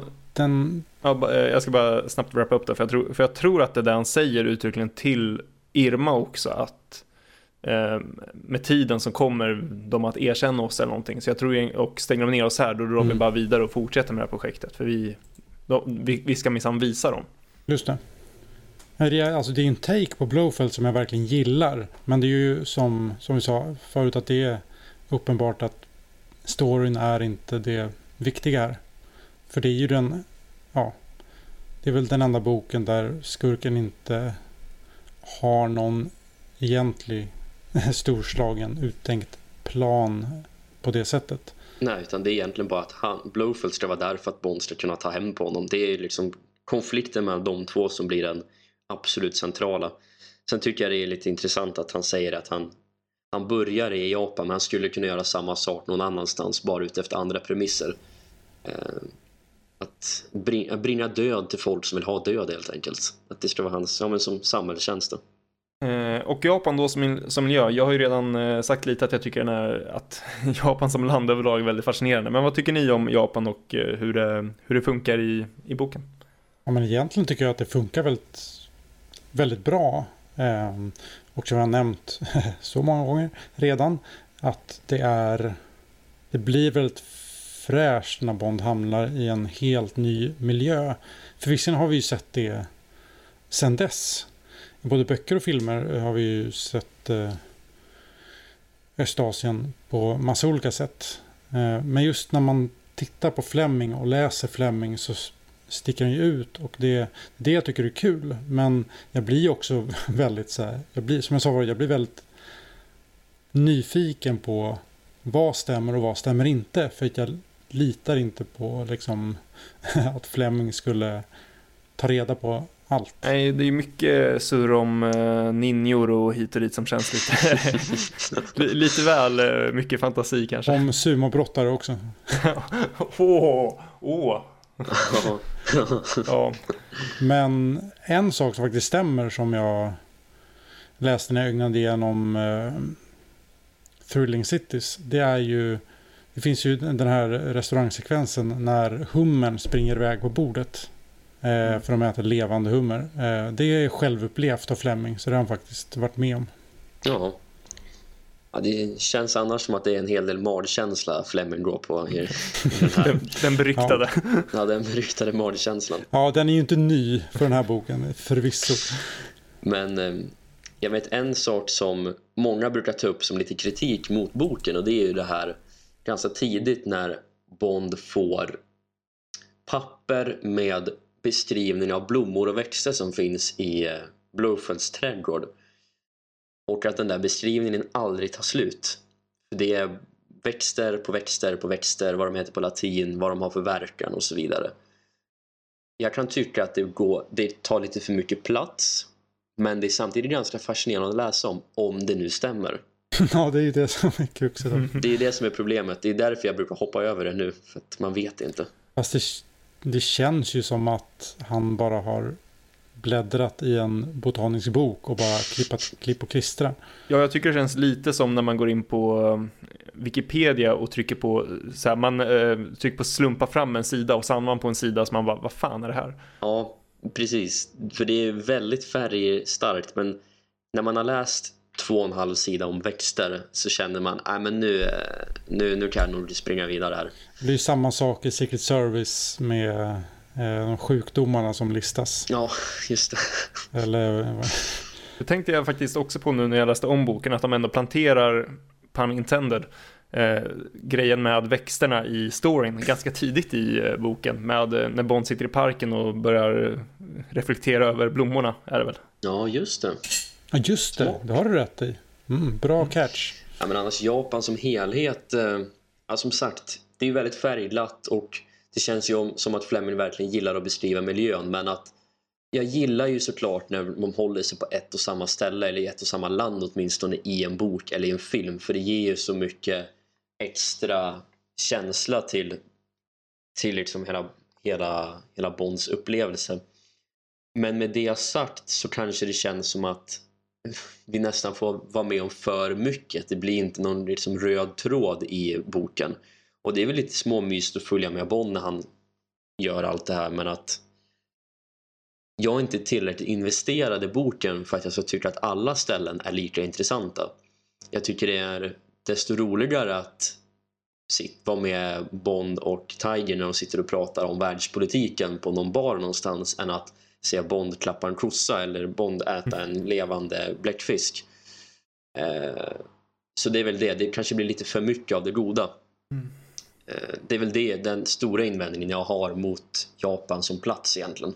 Ja, för jag kan säga, det som jag tycker är fascinerande med, med Japan eh, eh, framförallt i, i den här boken det är, och överlag det är just det här öst, eh, öst möter väst någonstans. Därför att Japan är ett land som inte riktigt har haft den influensen av väst och de började egentligen få det först någon gång efter andra världskriget. Ehm, så det är ett, det är ett land med väldigt eh, djupt rotade traditioner eh, som är väldigt, väldigt annorlunda från västvärlden och det är det jag tycker är intressant att det verkligen, han kommer till en plats som ändå är så pass otroligt annorlunda. Och sen också den perioden som man besöker Japan i också så sjukt spännande att verkligen det är ett land som verkligen moderniseras. Det, det blir liksom ett land som går från liksom det, det gamla Japan, det gamla liksom, vad ska man säga, där, landet där kejsaren är gud till att bli en eh, modern eh, demokrati enligt något form av västerländskt mått. Och det är en sån extrem eh, ekonomisk tillväxt och Bond pratar om Tokyo och det är liksom där blandat slum med eh, helt otroliga nybyggnadsprojekt och det är liksom det är, en, det är väldigt mycket spänningar mellan liksom det gamla och nya och öst och väst. Jo men exakt och eh, därför tycker jag det är eh, lite spännande att vi får se tre liksom, tolkningar av Japan. Vi får se dels den extremt negativa versionen av Japan via Dick Hendersons observationer för han, även om han har bott i Japan väldigt länge och lärt sig Japan så tycker han ju inte om stället egentligen. Även om han typ tycker det är lite charmigt. Sen har vi Bonds han tycker det är konstigt men han finner sig i det och sen har vi Taiji Tanakas vurm av det gamla Japan och det mer positiva så att vi får ju liksom se hela nyansen av Japan så på så sätt tycker jag ändå Fleming kan balansera det ganska väl. Eh, och att Tiger verkligen tillhör det gamla Japan och allt som var innan kriget egentligen. Och hur mycket av eh, Tanakas vurm för det gamla Japan krockar med vad Japan ska vara, vara idag, eller mm. där och då, då, men det moderna Japan. Sen, jag vet inte, rätta mig om jag har fel, men det känns ju som att Taiji Tanakas beskrivning av japaner rent allmänt som ett dödsälskande folk känns överdrivet. Det är ju det är väl, var väl det till en viss punkt, kanske är, men mer var i alla fall att det fanns en ära i att ta livet av sig och sådär men att det är ju upptrissat till match känns det som och det känns väl också lite tröttsamt när vi får skämt på skämt om att japaner älskar död. Ja, ja det uh, finns uh jag vet inte, det känns också lite halvunket på något sätt. Det finns många länder i världen som har högre självmordsstatistik än vad Japan har. Nu i alla fall. Sen... Ja, för det... Eh, så det, det, så det har väl blivit en myt kring det där kanske, helt enkelt. Ja, för det känns som att eh, ett par, ett par saker i japansk kultur har liksom har Fleming mergat lite och liksom tryckt ihop det. Dels, de har ju en viss form av eh, fascination för död och det är liksom lite mer bisarra i livet. Och mm. sen har han tagit den fascinationen, kombinerat den med det här väldigt stora ja, men delarna om ära och att man ska liksom man måste upprätthålla någon form av så här, personlig ära. Man, man får inte eh, göra bort sig för sin eh, familj och hit och dit. Eh, liksom nästan någon form av hederskultur fast den väldigt så här, kopplad till en själv. Att så här, man måste själv liksom hela tiden komma ut med heden i behåll i alla situationer. Och så har Fleming tagit ihop de två och sagt att ja, men då blir ändå utvägen döden hela tiden. Mm. Och riktigt så är det ju inte det, det funkar. Det är inte, det är inte så att eh, japaner tar livet av sig så fort de får en motgång i livet. Sen så tror jag att det är så att de ändå har, eh, att de, de, har inte högre dödsstatistik men det är många som blir deprimerade av just den där eh, konstiga, det är mycket så här jobbkulturen och att du hela tiden förväntas någonstans leverera till max hela tiden. Och kopplat till eh, din egen, eh, din egen heder. Och sen är det gjort så att man får ju ge Fleming det att han, han skriver ju på ett sätt så att man köper det. Även om man, man tvekar ju till måttet av sanningshalt i det men liksom inom kontext av boken så låter det ju trovärdigt. Andra, en annan författare hade ju kanske bara gjort det dunderpajigt. Ja exakt, han, han, säger, alltså, han beskriver det med en sån självklarhet så man, man tänker ju inte ens på om det är sant eller inte, man bara accept, accepterar det inom bokens ramar. Precis. Eh, nej, men vi har ju den här självmordsskogen i Japan som faktiskt finns på riktigt. Eh, det är väl, den är ju inte alls lika bisarr som eh, Blofelds eh, Garden of Death är i här då, men det är ju den där skogen dit, dit folk i alla fall gjorde, eller gick ut i och för att dö, för att det var väl passande, men den är väl reglerad skulle jag tro nu för tiden. Ja, den är väl där fortfarande tror jag, eh, att folk vallfärdar dit. Jag tror att nu har japanska myndigheter fått nog för att det har blivit en turistattraktion att faktiskt resa dit och eh, leta efter lik. Ja, det är ju fräscht. Ja. Mm. Så nu tror jag de försöker att få stopp på det. Men det, det har varit en, eh, en grej under en ganska lång tid. Om inte annat kanske det blir vår tid för pods eh, nästa resa. Jo. Jaha. Ska vi gå in lite då på de andra karaktärerna i boken? Tiger har vi pratat väldigt mycket om så vi kanske ska börja, börja hos Tiger. Jag vet inte hur det är med er men när jag läser Tiger Tanaka så ser jag bara Tetsuro Tamba i, i rollen. Jag kan, inte få, jag kan inte se någon annan än honom han är ju inte lik, eller han är väl lite lik sin motpart i filmen men det känns väldigt, väldigt troligt att den Taiji Tanaka i filmen skulle även kunna vara den här Taiji Tanaka. Jag, vet, alltså, jag, jag blev väldigt förvirrad för att jag, ja, någon månad sedan så köpte jag eh, eh Titan-utgåvan av John Lutwise. Alltså de gamla seriestripparna från 60-talet. Och där är ju Tanaka inte alls lik film-Tanaka. Okej. Okay. Så att jag har blivit förvirrad vad den bilden, om, om, den, om den bilden kommer från boken. För där är han i serieversionen väldigt bred, han är skallig och stor. Hur ser du på honom i boken, Emil? För jag blir lite så förvirrad. Jag det är liksom... Ja, jag sitter och försöker leta i minnet hur han beskrivs i boken. Men jag kan inte riktigt komma ihåg det. Det enda, det, det enda jag fastnar för, det som verkligen eh, håller fast vid, det som verkligen fastnade i Tanaka hos mig när jag läste, bok, när jag läste om boken nu, det var dels hur han pratar, hans dialog. Och där håller jag med om, där ser jag väldigt mycket ehm, eh, film-Tanaka framför mig. Liksom, jag kan nästan höra han läsa upp replikerna i, eh, som, som han säger i boken. För att det känns som att det är samma liksom, sätt att prata. Eh, så de, dels är det väldigt mycket dialogen som har fastnat, hur han pratar, vad han pratar om och sen såklart hans bakgrund som eh, blivande kamikazepilot. Eh, jag har boken framför mig, han beskrivs egentligen väldigt, väldigt lite eh, rent utseendemässigt när han introduceras. Det är bara så här. Eh, the wide gold-toothed smiled signaled welcome. Uh, the eyes glittered between long dark lashes that were almost feminine. Sen är det Ymer. mer. Det är ju möjligt att han beskrivs mm. lite mer utförligt senare, men så introduceras han i alla fall.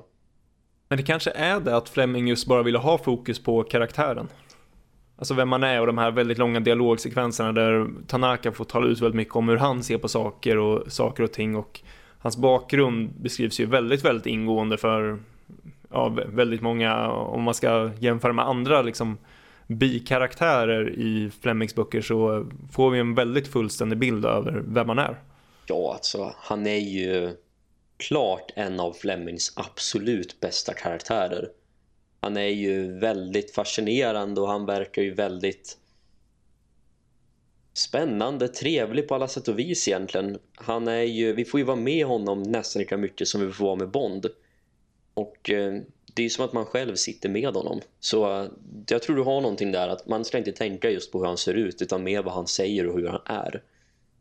Han är ju en, för mig är han en stor favorit i, Bond-serien. Ja, och även om man pratar väldigt mycket om eh, heder hit och dit så verkar han ju vara en, en man med väldigt stort, eh, vad ska man säga, humor och eh, vad heter det, tålamod med, med människor, väldigt förlåtande. För jag menar, Dicko Henderson skäller ut honom efter noter och beter sig jäkligt svinigt och ändå så är det som att Tiger och Tiger bryr sig inte. Liksom. Han gillar, han gillar Dicko ändå och kan liksom Bond förolämpar Japan eh, kors och tvärs och Tiger förolämpar England tillbaka och så har de lite banter och så, ja, det, det, det, det är en väldigt, eh, ändå väldigt härlig karaktär på det sättet, även om man är väldigt, väldigt gammeldags i sina sätt att vara och se på världen.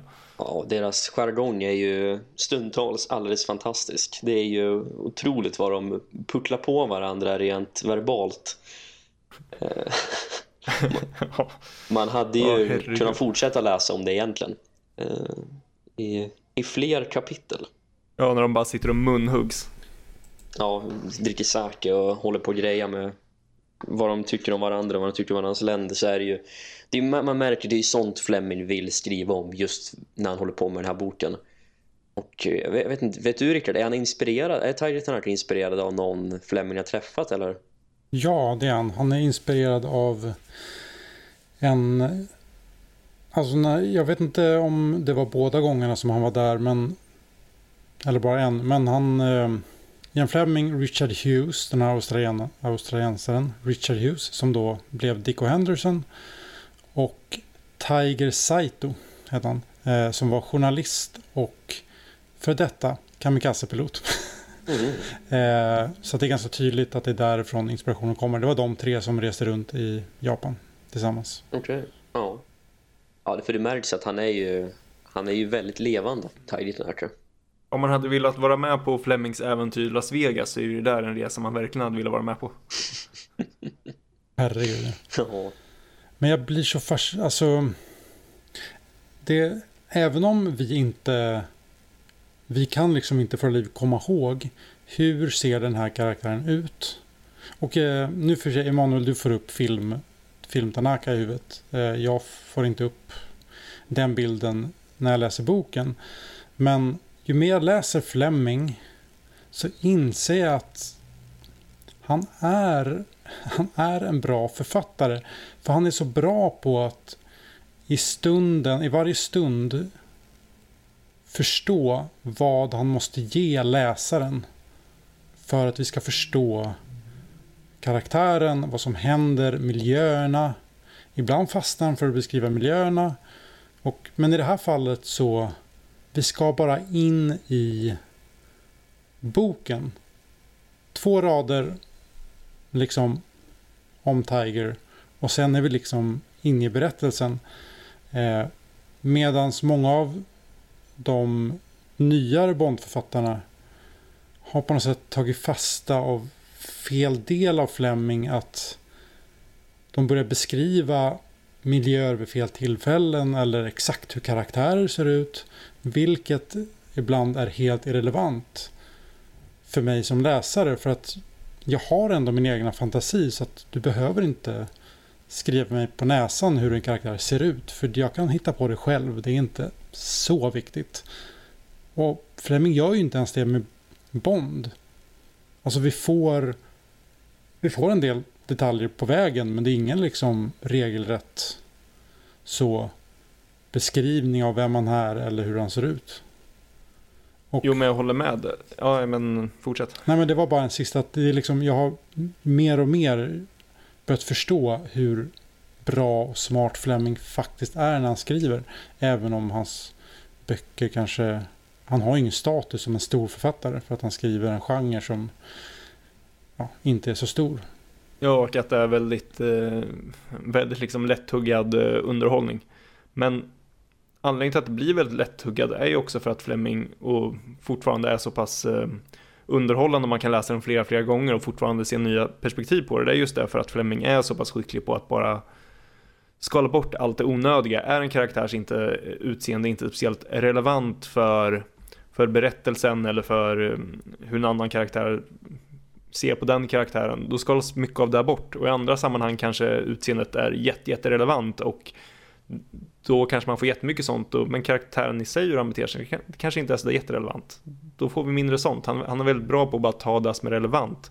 Och samma sak när han beskriver miljöerna. Han plockar ut de sakerna och beskriver alltså, väldigt precis så att man kan få en jättetydlig bild över vad som är relevanta i en viss miljö. Om det så är ja, men, värme och vackra tropiska stränder eller om det så är bara kunna naila hur en bar på en bakgata i Tokyo är eh, mm. och hur stämningen är. Så liksom det, han är väldigt bra på att bara fånga det centrala i miljöerna och leverera det till läsaren och inte, inte liksom grotta ner sig i detaljer i hur exakt allting är. Nej, och det, jag menar, även om jag gillar många av de icke-flemingska böckerna så är det ju ingen av de andra som hanterar det på riktigt rätt sätt.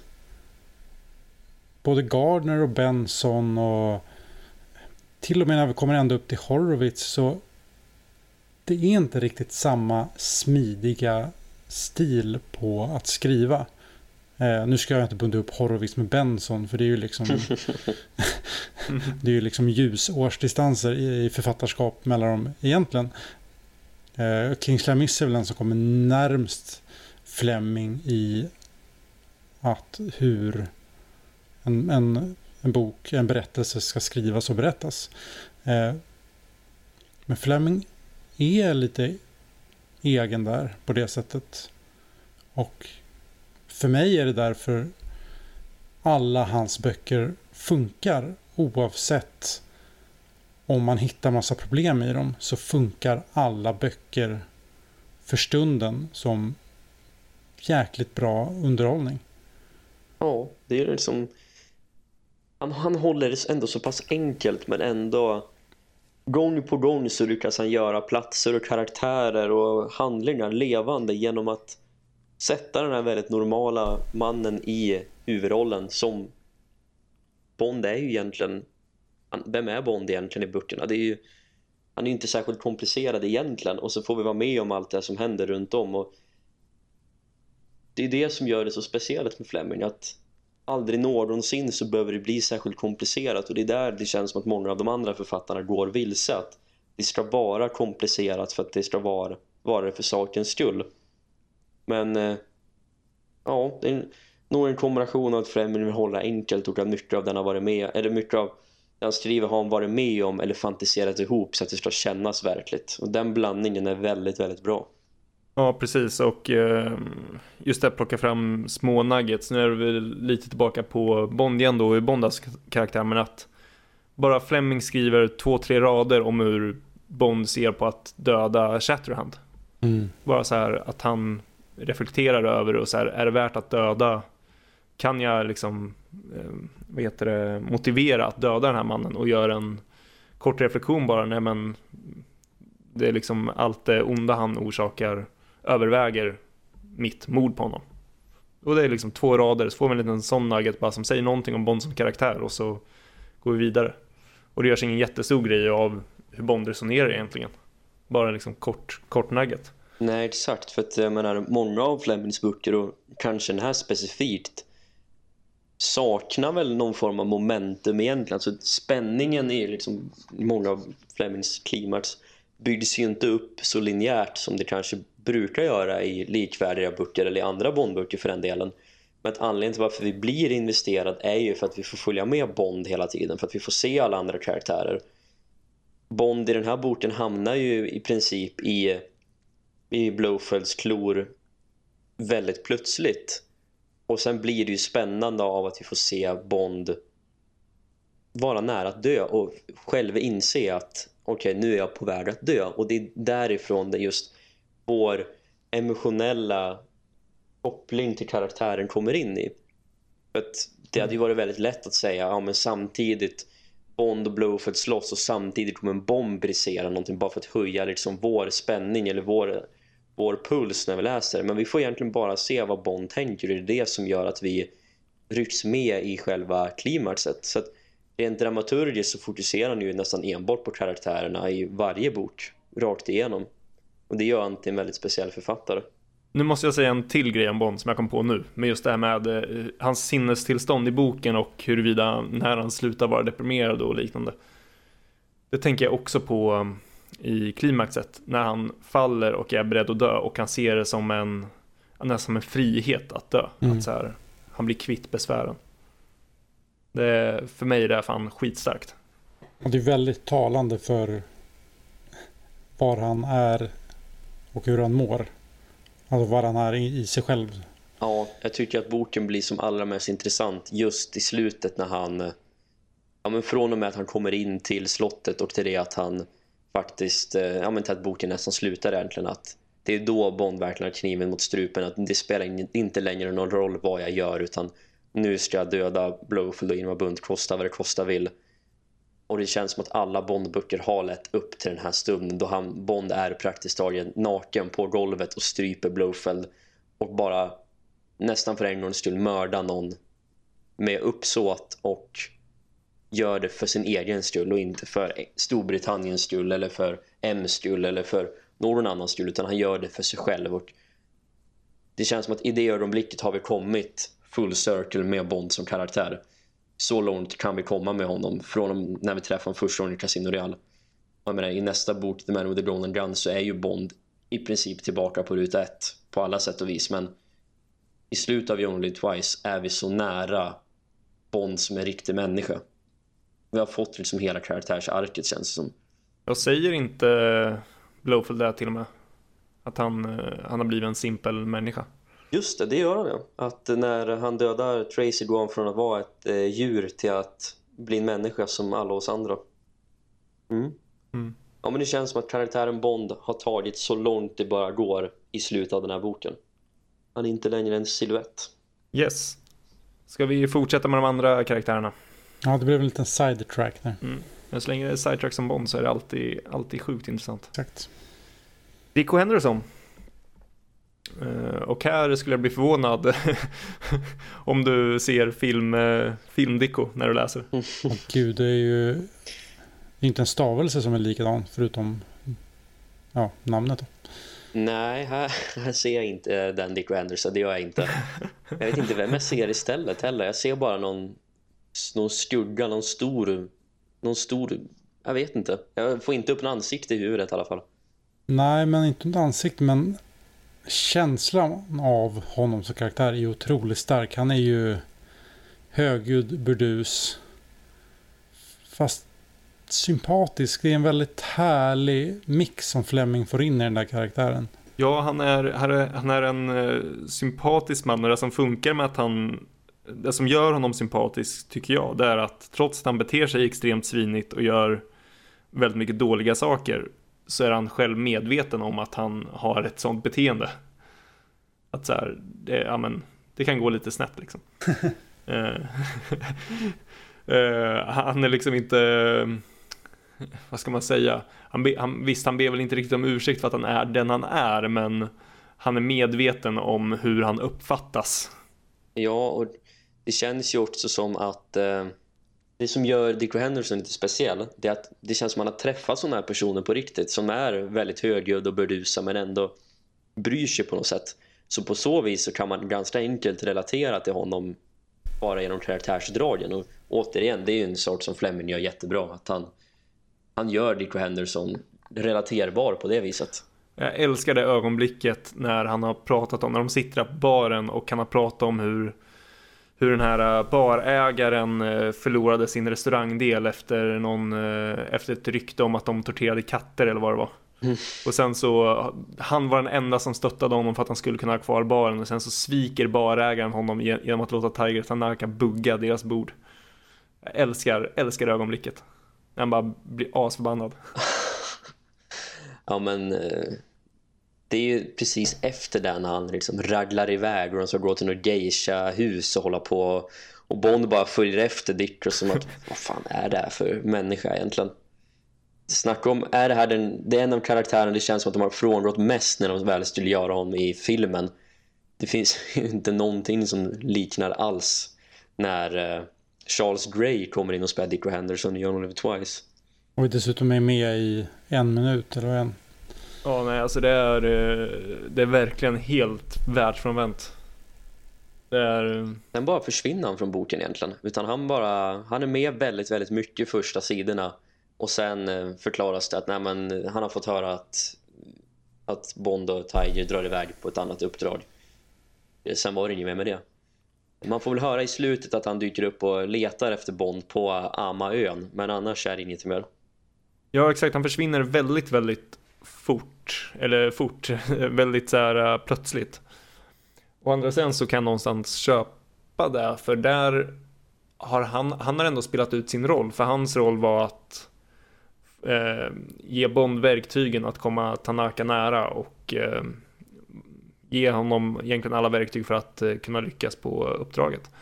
Och det lyckades han ju, han ju bevisligen med. Och när eh, Tanaka då och Bond ska iväg för att Bond ska kunna få den här Magic 44 genom att göra Tanaka en tjänst, då behövs ju inte Dicko för berättelsen egentligen. Nej, det är, det är visserligen sant. Han hade ju inte fyllt någon större funktion senare i boken direkt. Nej, förutom att vara en god gubbe och härja lite. Mm, ja, det tackar man aldrig nej till. Eh, Kissy Suzuki då. Och sen eh, lite... Jag, vet, eh, jag, vill- jag ville minnas att eh, när jag läste den här boken förra gången så tyck, eh, var jag så här lite halvsplittrad till Kissy. Och sen när Kissy introduceras så, tänk, så alltså nu då fick jag en så här uppenbarelse bara fan jag, jag älskar den här karaktären. Och sen så när Bond kommer tillbaka så känner jag bara, nej vänta, hon är ju ett as. alltså, det, är så här, det, det känns som att det blir en sån tvärvändning. Jag älskar verkligen hur Kissy är, alltså när Bond träffar henne för första gången. Hon är så här extremt eh, liksom charmig och förstår Bond och förstår vilken konstig situation Bond är i. Och det känns som att de verkligen eh, hon hjälper verkligen Bond att eh, komma in i det här och verkligen så här, men okej, jag vet, jag vet vad, vad du håller på med, jag vet att det här är jättemärkligt för dig, jag hjälper dig och så har de egentligen bara kul tillsammans, de, Mm. vad blir det, tre dagarna eller vad det blir. Och kommer varandra väldigt nära. Och sen så när Bond kommer tillbaka så blir det liksom så märkligt att hon vill liksom nästan kidnappa honom, hålla, hålla kvar honom på ön. Hon blir plötsligt väldigt självisk. Som hon inte var tidigare. Ja, exakt, hon blir väldigt självisk. Och det är lite konstigt också med bakgrund till vad hon antyder att hon har varit med om när hon var i Hollywood och då var i en värld inte hon riktigt känner till att hon blev liksom utnyttjad och inte kunde någonting och så gör hon lite samma sak mot Bond. Så hon, eh, hon får ju en vändning i sitt karaktärsdrag när hon får reda på att hon har en möjlighet att behålla Bond för evigt. Sen, eh, hon, hon är ju en fin karaktär till en början med. Sen blir det lite konstigt när vi får följa med henne dra till en sexbutik som heter The Happy Shop och få just grodsvett för att Bond ska kunna få tillbaka sin potens igen. Ehm, det är en del man inte diskuterar om när man snackar minnesvärda Bond-scener direkt. Nej, Eh, varje gång jag läser boken så har jag glömt bort den scenen. Och så blir jag förvånad varje gång. ja, för det kommer ju efter den här dödsrunan som Emma skrivit om Bond. Eh, som, väldigt, som Ja. är väldigt ikonisk egentligen. Sen händer det här med Kissy Suzuki. Hon inte lite erotisk, eh, erotiska tidningar också? Ja, hon får en erotisk bok till och med. Det är väl någon sån här Kamasutra-grej hon får. Ja, det är det hon får, just det. Så Bond säger det när han väl får boken. Let's start on page one. Nej, just det. Är filmbond. ja, det är Roger Moore Bond. Ja, exakt.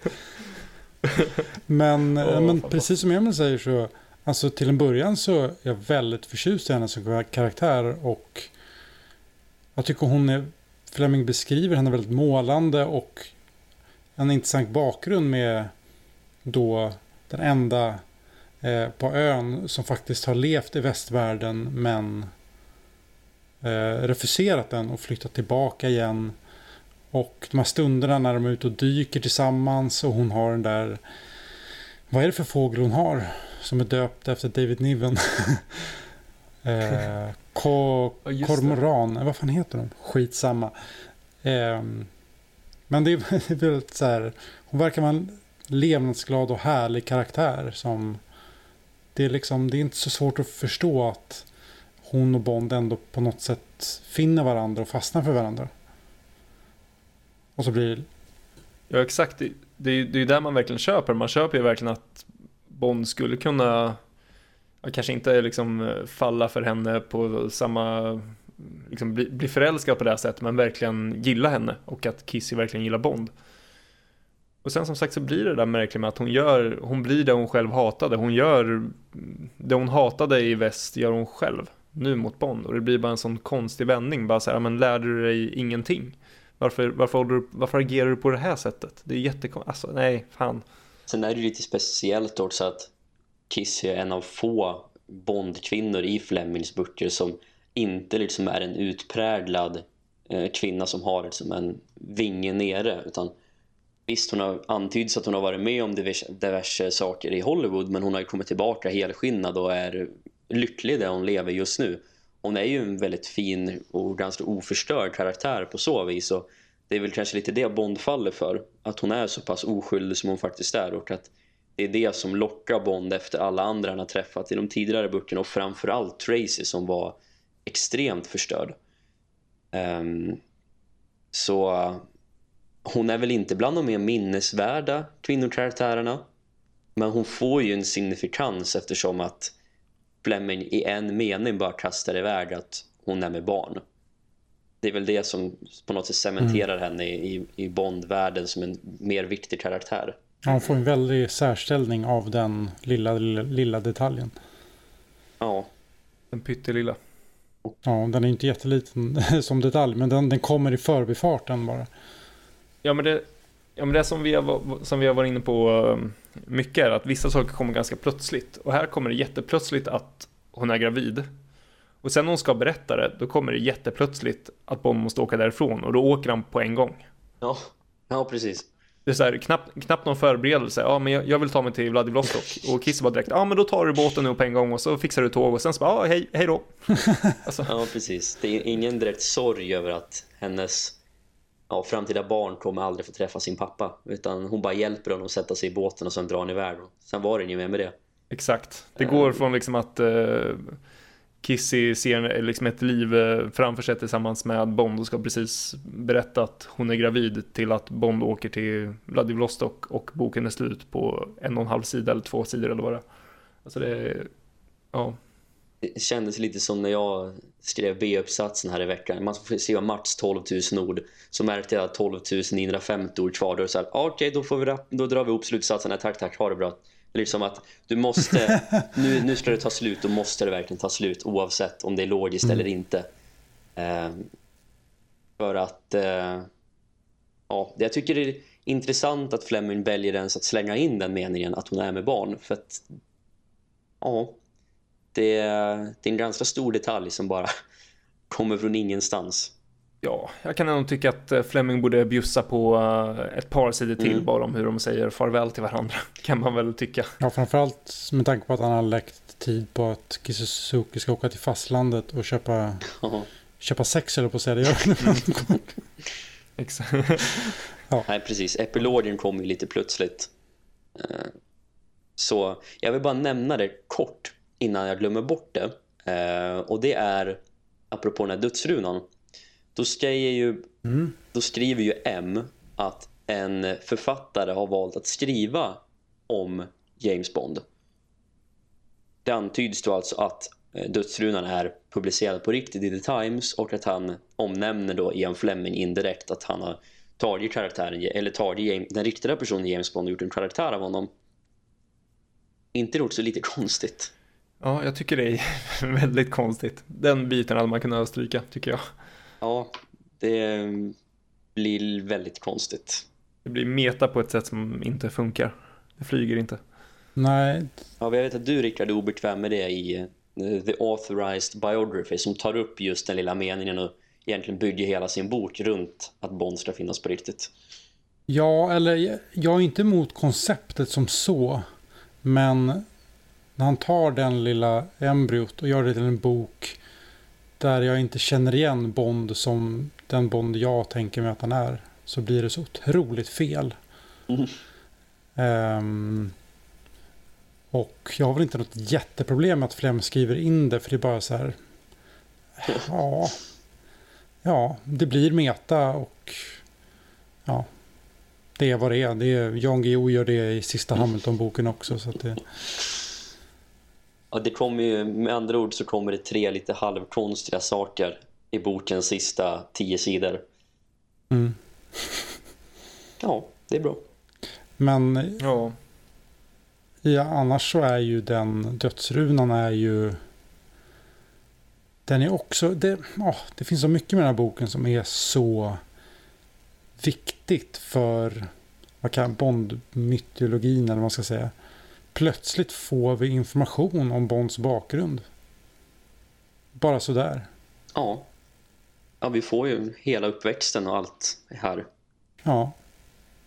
Som sen Mm. ja, alla har kunnat spinna vidare på i andra böcker, i serietidningar, i, ja, i, eh, ja, i, i Skyfall. Det är ju härifrån det kommer, vad föräldrarna heter, hur de har gått bort. Hela... Nej, att de har gått bort har redan nämnts va? I någon tidigare bok. Ja, Eller? jag vet inte om det har gjort det. Jag kommer inte ihåg, men skit, det är ju, ja. Nej, inte jag heller. Men eh, ja, det är ju en av mina favorit nuggets i Bondfilmen är ju när M i Skyfall skriver när hon börjar skriva på sin dödsruna om Bond efter uppdraget i Turkiet så skriver hon ju exakt det som står i dödsrunan att James Bond Ja. is missing believed killed on an official mission in, eh, hon skriver Turkey och i Japan i boken så det är ju ja, men, så här, kul information som kommer som man verkligen gillar som Bond-fan det är sån där insikt man är ute efter ja verkligen. Och just den referensen i Skyfall är ju svinsnygg. Synd bara att de tappar bort sig andra bitar. Eh, ska vi ta lite om eh, firma Blowfeld och Irma Bunt? Innan Mm. vi... Ja, de, de, de är så fascinerande i den här boken. Just för det där. Om man tänker på det som att i Thunderbolt så är Blowfield en... Han är på något sätt på höjden av sin kriminella karriär, om man ska säga. Han har byggt upp det här enorma nätverket eh, med kriminella och han leder det och deras största kupp är tar de här atombomberna. Och sen går det bara ut för liksom och i Secret Service så man kan tänka sig att han börjar bli lite knäpp för att han vill bli adlig. Det är det liksom, han vill få am, vad heter det, amnesti, amnesti heter det va? Mm. För sina brott och han vill bli adlig och därför gör han den där sjuka grejen med att sprida smitta i England. Det är liksom det är första knappen och sen kommer det här där han är batshit crazy. Går runt. ja, men han, ja, och det, det gör han så fascinerande som karaktär tycker jag. Ja, men det är ju det, just den här grandiosa självbilden och att hela tiden få bekräftelse för sin grandiosa självbild och den upplevda genialiteten. Och sen så, anledningen till att, han, till att han hänger med Irma Bunt är för att Irma Bunt bara matar honom med det. Hon bara öser beröm över hur, vilket geni han är hela tiden. Ja, gud, det är bara sånt. Det är det enda hon säger i stort sett. Ja, Och eh, att de återigen beskrivs som too ugly to live. Det är hårt Ja, alltså. det, ja, ja där, där, där skrädder inte Fleming Boder alltså. Det är enda anledningen till varför Irma Bundstra dör det är för att hon är för ful. Nej men eh, som sagt, eh, ibland så har, eh, är utseendet viktigare och ibland så är innehållet i karaktären viktigare. Här är utseendet otroligt viktigt. men just att Tanaka säger så här. Om du ser henne så kan du lika gärna döda henne också. För, för hon är för ful för att leva ändå. Så. att- Det är väl i Secret Service så får Bond lust att sparka henne för att han tycker hon är så ful. Så det är ju helt otroligt. Ja, just det.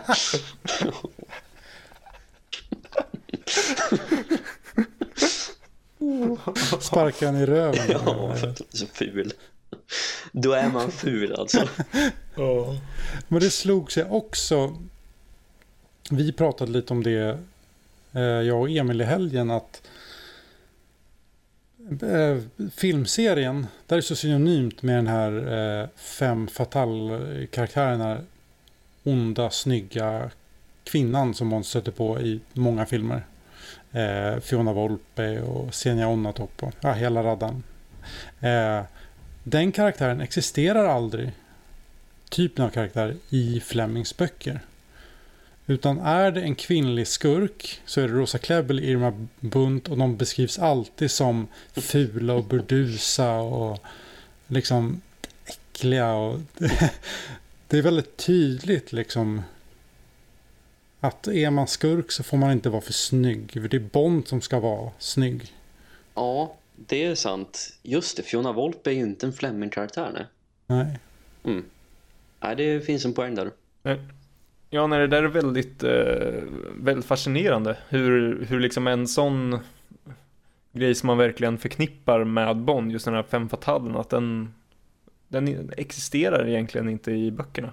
Jag hade, aldrig, jag hade aldrig heller tänkt på det tills du sa det. Det var så här, vänta nu, vad, vad, vad, är, vad, är, vad är det nu som händer? Det var så här, mm. Ja, men ja, jag, för det slog mig bokstavligen liksom för en vecka sedan. Och så försöker man sitta och tänka, men någon måste det finnas. Men jag kommer liksom, ja, det är på något sätt Vesper där eftersom hon faktiskt är ond. Men det porträtteras ju inte så. Jag har faktiskt inte tänkt på det, så det är, ja, det är mm. snyggt. Mm. Vi har Irma Bunt, hon är för ful för att leva. Ja. Men eh, ja, Blowfield då, jag tycker han är otroligt jäkla fascinerande i den här boken. Att eh, en karaktär så tydligt kan tappa det mellan två böcker är ju också fascinerande.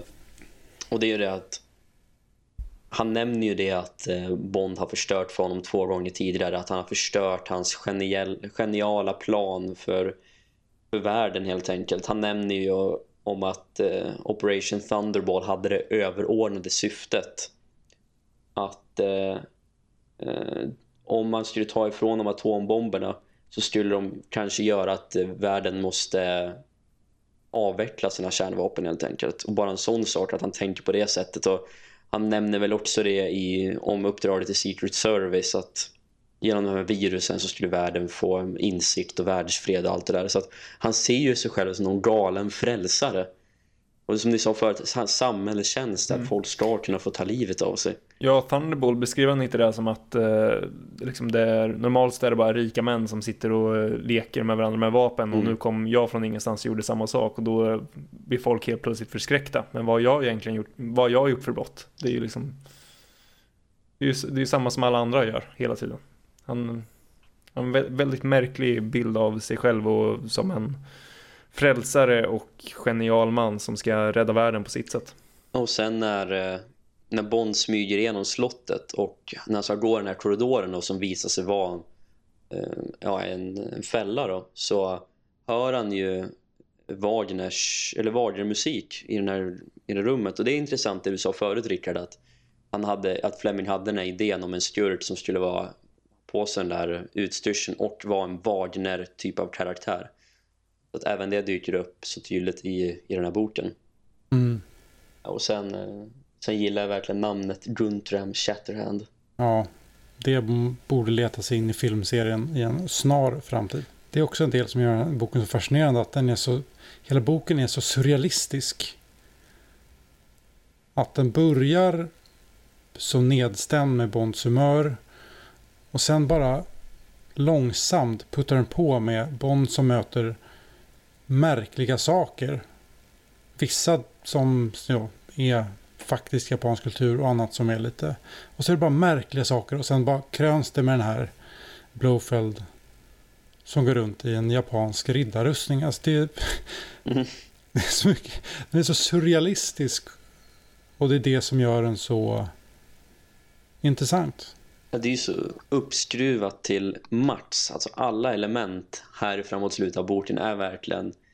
Ja, det är ju Flemings böcker uppdragna till så långt det bara går. Men den här skurken är ju helt galen, så är det ju. Mm. Ja, men det är den gamla japanska rustningen och det är ett eh, slott som bara så beskrivs som att det bara ska vara så typiskt japanskt det bara går. Och det är verk, verkligen maxar det att det verkligen ska vara Blowfield i den här eh, väldigt märkliga japanska kontexten. Och det är ja, väldigt fascinerande. Ja, jag tycker verkligen att eh, Blowfield i den här boken är den mest fascinerande skurken i, eh, i någon av Flemings böcker egentligen. Bara för att han är så pass annorlunda och driven av någon personlig jäkla filosofi som vi inte har sett tidigare egentligen. Ja, att, eh, ja jag håller med. Det är, liksom, det, det, är så pass annorlunda, men återigen, det är annorlunda men det funkar. Den man som verkligen är, ja men, eh, upp, som sagt uppblåst i sin egen genialitet och som också är väldigt, väldigt ja, men borta. Jag ska, inte, jag ska inte säga att han är en spegling av Bond på det här sättet att bägge två är deprimerade, men han har liksom han har hamnat i en situation där han någonstans är som mest eh, utblottad eh, och måste försöka hitta nya sätt att eh, rädda världen på, på sitt sätt. och det är fascinerande. Ja. ja, jag tycker det är otroligt bra porträttering av, av Blowfield bara rakt igenom. Jag vill bara säga att det var häftigt att någon gång få Blowfield rättvisa på, på, rätta, duk, på rätta duken, på vita duken.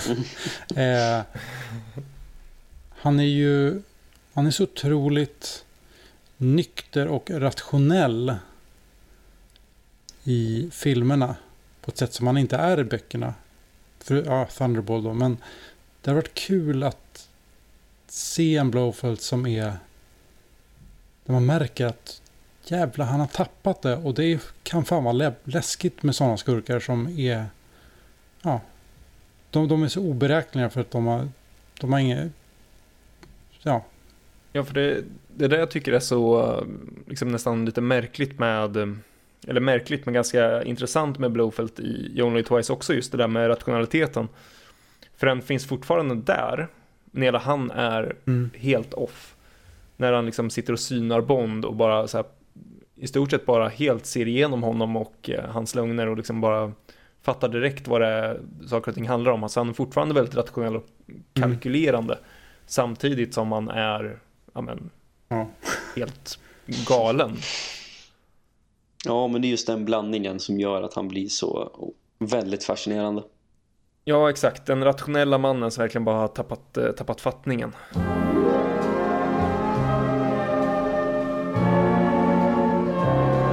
Ska vi försöka oss på att sammanfatta lite eh, helhetstankar om eh, boken? Ja, gud vad mycket vi, vi har gått igenom nu. Eh, jag vet inte om jag har så mycket liksom, mer att liksom, tillägga. Eh, som jag sa tidigare så jag liksom njuter av att läsa alla Flemings böcker. Den här hamnar väl på nedre delen ändå. Eh, för att men den, kanske, den, är, den är lite splittrad som bok.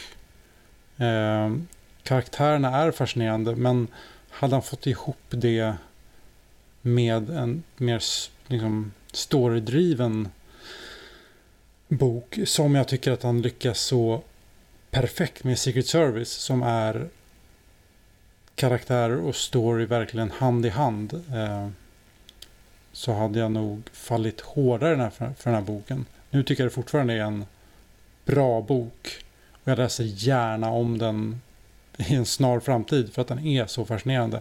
Men det är kanske inte någon av Flemings bättre. Ja, men precis. Jag har alltid hållit den här boken väldigt högt och det är en av de böckerna jag läst allra flest gånger för att Ja, men just av de anledningarna för att den är en fascinerande bok och den är fascinerande i många avseenden men kanske framförallt för att det är en ganska direkt uppföljare till Secret Service och att vi får se karaktären Bond i eh, så ny, eh, ny och främmande miljö och ny och främmande sinnesstämning. Med det sagt så blev jag lite besviken den här gången jag läste den för att jag tror jag hade förväntningar som kanske inte riktigt uppfylldes. Eh, det är väl mycket det här just med att porträtteringen av Japan som kanske lite faller i och med att Bond är eh, lite för sarkastisk runt hela upplevelsen så det gör att det känns lite väl utdraget. Så det är väl egentligen det problemet jag har med den här boken. Men att eh, ja, det är ju det är ju en otroligt fascinerande bok och den är väldigt, väldigt lättläst. Och man dras egentligen bara med med karaktärerna så att jag tror inte jag kommer vilja sätta något betyg direkt för att det är så väldigt svårt. Fleming är ju Fleming så då är det ju oftast alltid höga betyg som delas ut. Men att eh, den är väl inte lika självklar i min absoluta topp just nu. Men eh, med det sagt, så när jag läser den nästa gång om kanske ett år eller två så eh, kan jag ändrat mig helt och hållet. Vem vet? Jag tycker i alla fall att det är den mest fascinerande och absolut mest intressanta av Flemings böcker. Det är, den, det är den i särklass mest eh, fascinerande och mest intressanta av alla böcker därför att den är så annorlunda. Och jag, var, jag har hållit, eh, hållit den högt tidigare och jag var rädd för att jag skulle få en annan upplevelse av den den här gången just på grund av man vet aldrig riktigt hur man kommer att reagera på att den är verkligen så annorlunda. Men jag reagerade inte alls eh, negativt den här gången heller utan jag fortsatte eh, att reagera lika positivt som jag alltid gjort och jag tycker att det är en jätte, jättebra bok. Jag gillar den här väldigt mycket. Eh, den är extremt annorlunda och den vänder på egentligen i stort sett allting som vi har etablerat under alla andra böcker. Vänder på, alltså bara för att ta några av de sakerna vi har pratat om, pratat om idag, men liksom vänder på hur Bond är, vänder på Storbritannien, vänder på, alltså den vänd, vrider och vänder på så jättemånga olika saker samtidigt som allting verkligen funkar. Och det är det som verkligen blir så, blir så fascinerande, att vi får en helt annan bok samtidigt som allting verkligen är, tycker jag i alla fall, väldigt bra. Eh, det som, eh, så jag, jag, skulle väl inte sätta den i den absoluta toppen. Eh, det finns några böcker där som verkligen är översta hyllan och den här hamnar på hyllan nummer två då. Men eh, den är strax under toppen för mig. Det som inte gör att den når ända fram det är väl just att det finns en del lite konstiga saker. Det blir lite väl konstigt även, även för mig. Men, ehm, men ja, så extremt fascinerande bok och eh, ja, underbar läsning tycker jag i alla fall. Ja, det var, du läste ju delar av boken eh, när du bodde hos mig i helgen. Och eh, jag tror i alla fall vid två tillfällen när du hade suttit och läst ja, några kapitel. Eh, tittade på mig och bara Fan vad jag älskar Jolt. Väldigt talande. Ja men det är ju underbart. Eh, ja, nej. det Oh, just det, det var då efter att man hade varit på det där besöket på horhuset, eller bordellen som man kanske ska säga. När, när Bond blir så här, tre rum, så, så driver man inte en bordell. That's no way to run a whorehouse. Man, va? Oh. Ja, mitt favoritögonblick i den här boken det är när Tiger börjar snacka om cocktax i Japan. Ingen aning vad det är för något, men det lät spännande i alla fall.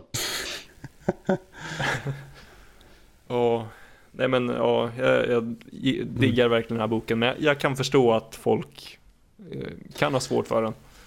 Just på grund av att den verkligen eh, eh vänder på så ofantligt mycket eh, som är en förväntning av, av en Bondbok djur, hur Bond ska vara och eh, ja, egentligen det mesta. Men jag tycker fortfarande att karaktären är där. Bond är Bond. Det är bara att han är i ett helt annat ja, men han är deprimerad, han är bara ett helt annat eh, mm. sinnesstämning. Men jag känner fortfarande verkligen igen Bond i den här boken. Och det för mig är ju det centrala till att den här boken faktiskt funkar. Jag vet inte, ska vi för att kontextualisera och vi kanske inte kommer att prata om Bondböckerna något mer djupgående senare framöver i höst och sådär. Vilka som är våra, vilken som är vår favorit Fleming-bok, bara så att lyssnarna har koll på det. Ja, ja, men då kan väl jag börja då, som inledde med att prata om den översta, bok, översta hyllan. Um, och där, From Russia Love tycker jag är den bästa. Och sen de som också står där på den övre hyllan är ju Moonraker och eh, Secret Service och eh, ja, men Casino Real får väl också hamna där. Eller någonstans där mittemellan första och andra bokhyllan.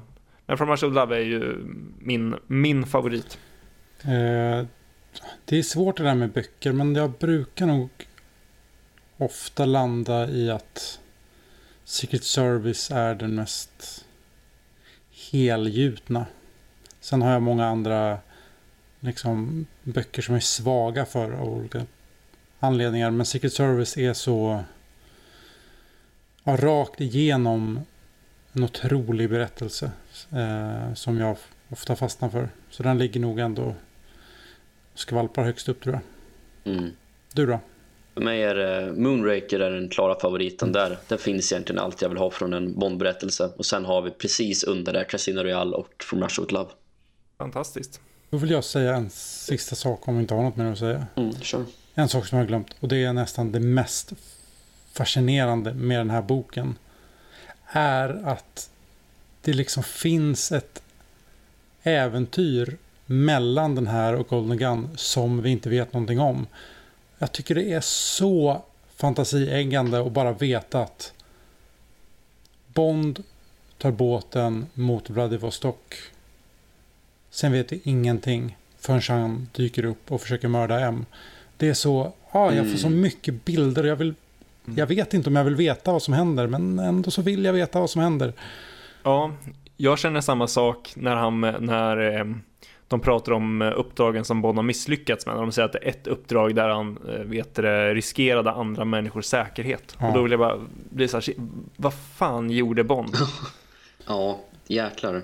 Men, eh, men, man, men man vill inte riktigt veta. Nej, för att om någon skulle välja att skriva om det så kommer det bli då kommer det bli för överdrivet och fantastiskt. Och det händer, alltså, jag vill bara se hur han åker mot Vladivostok och så blir tagen av Smersh och sen, jag vet inte, en riktig mörk thriller hade varit, det hade varit coolt. Men vi kanske ska lämna det där.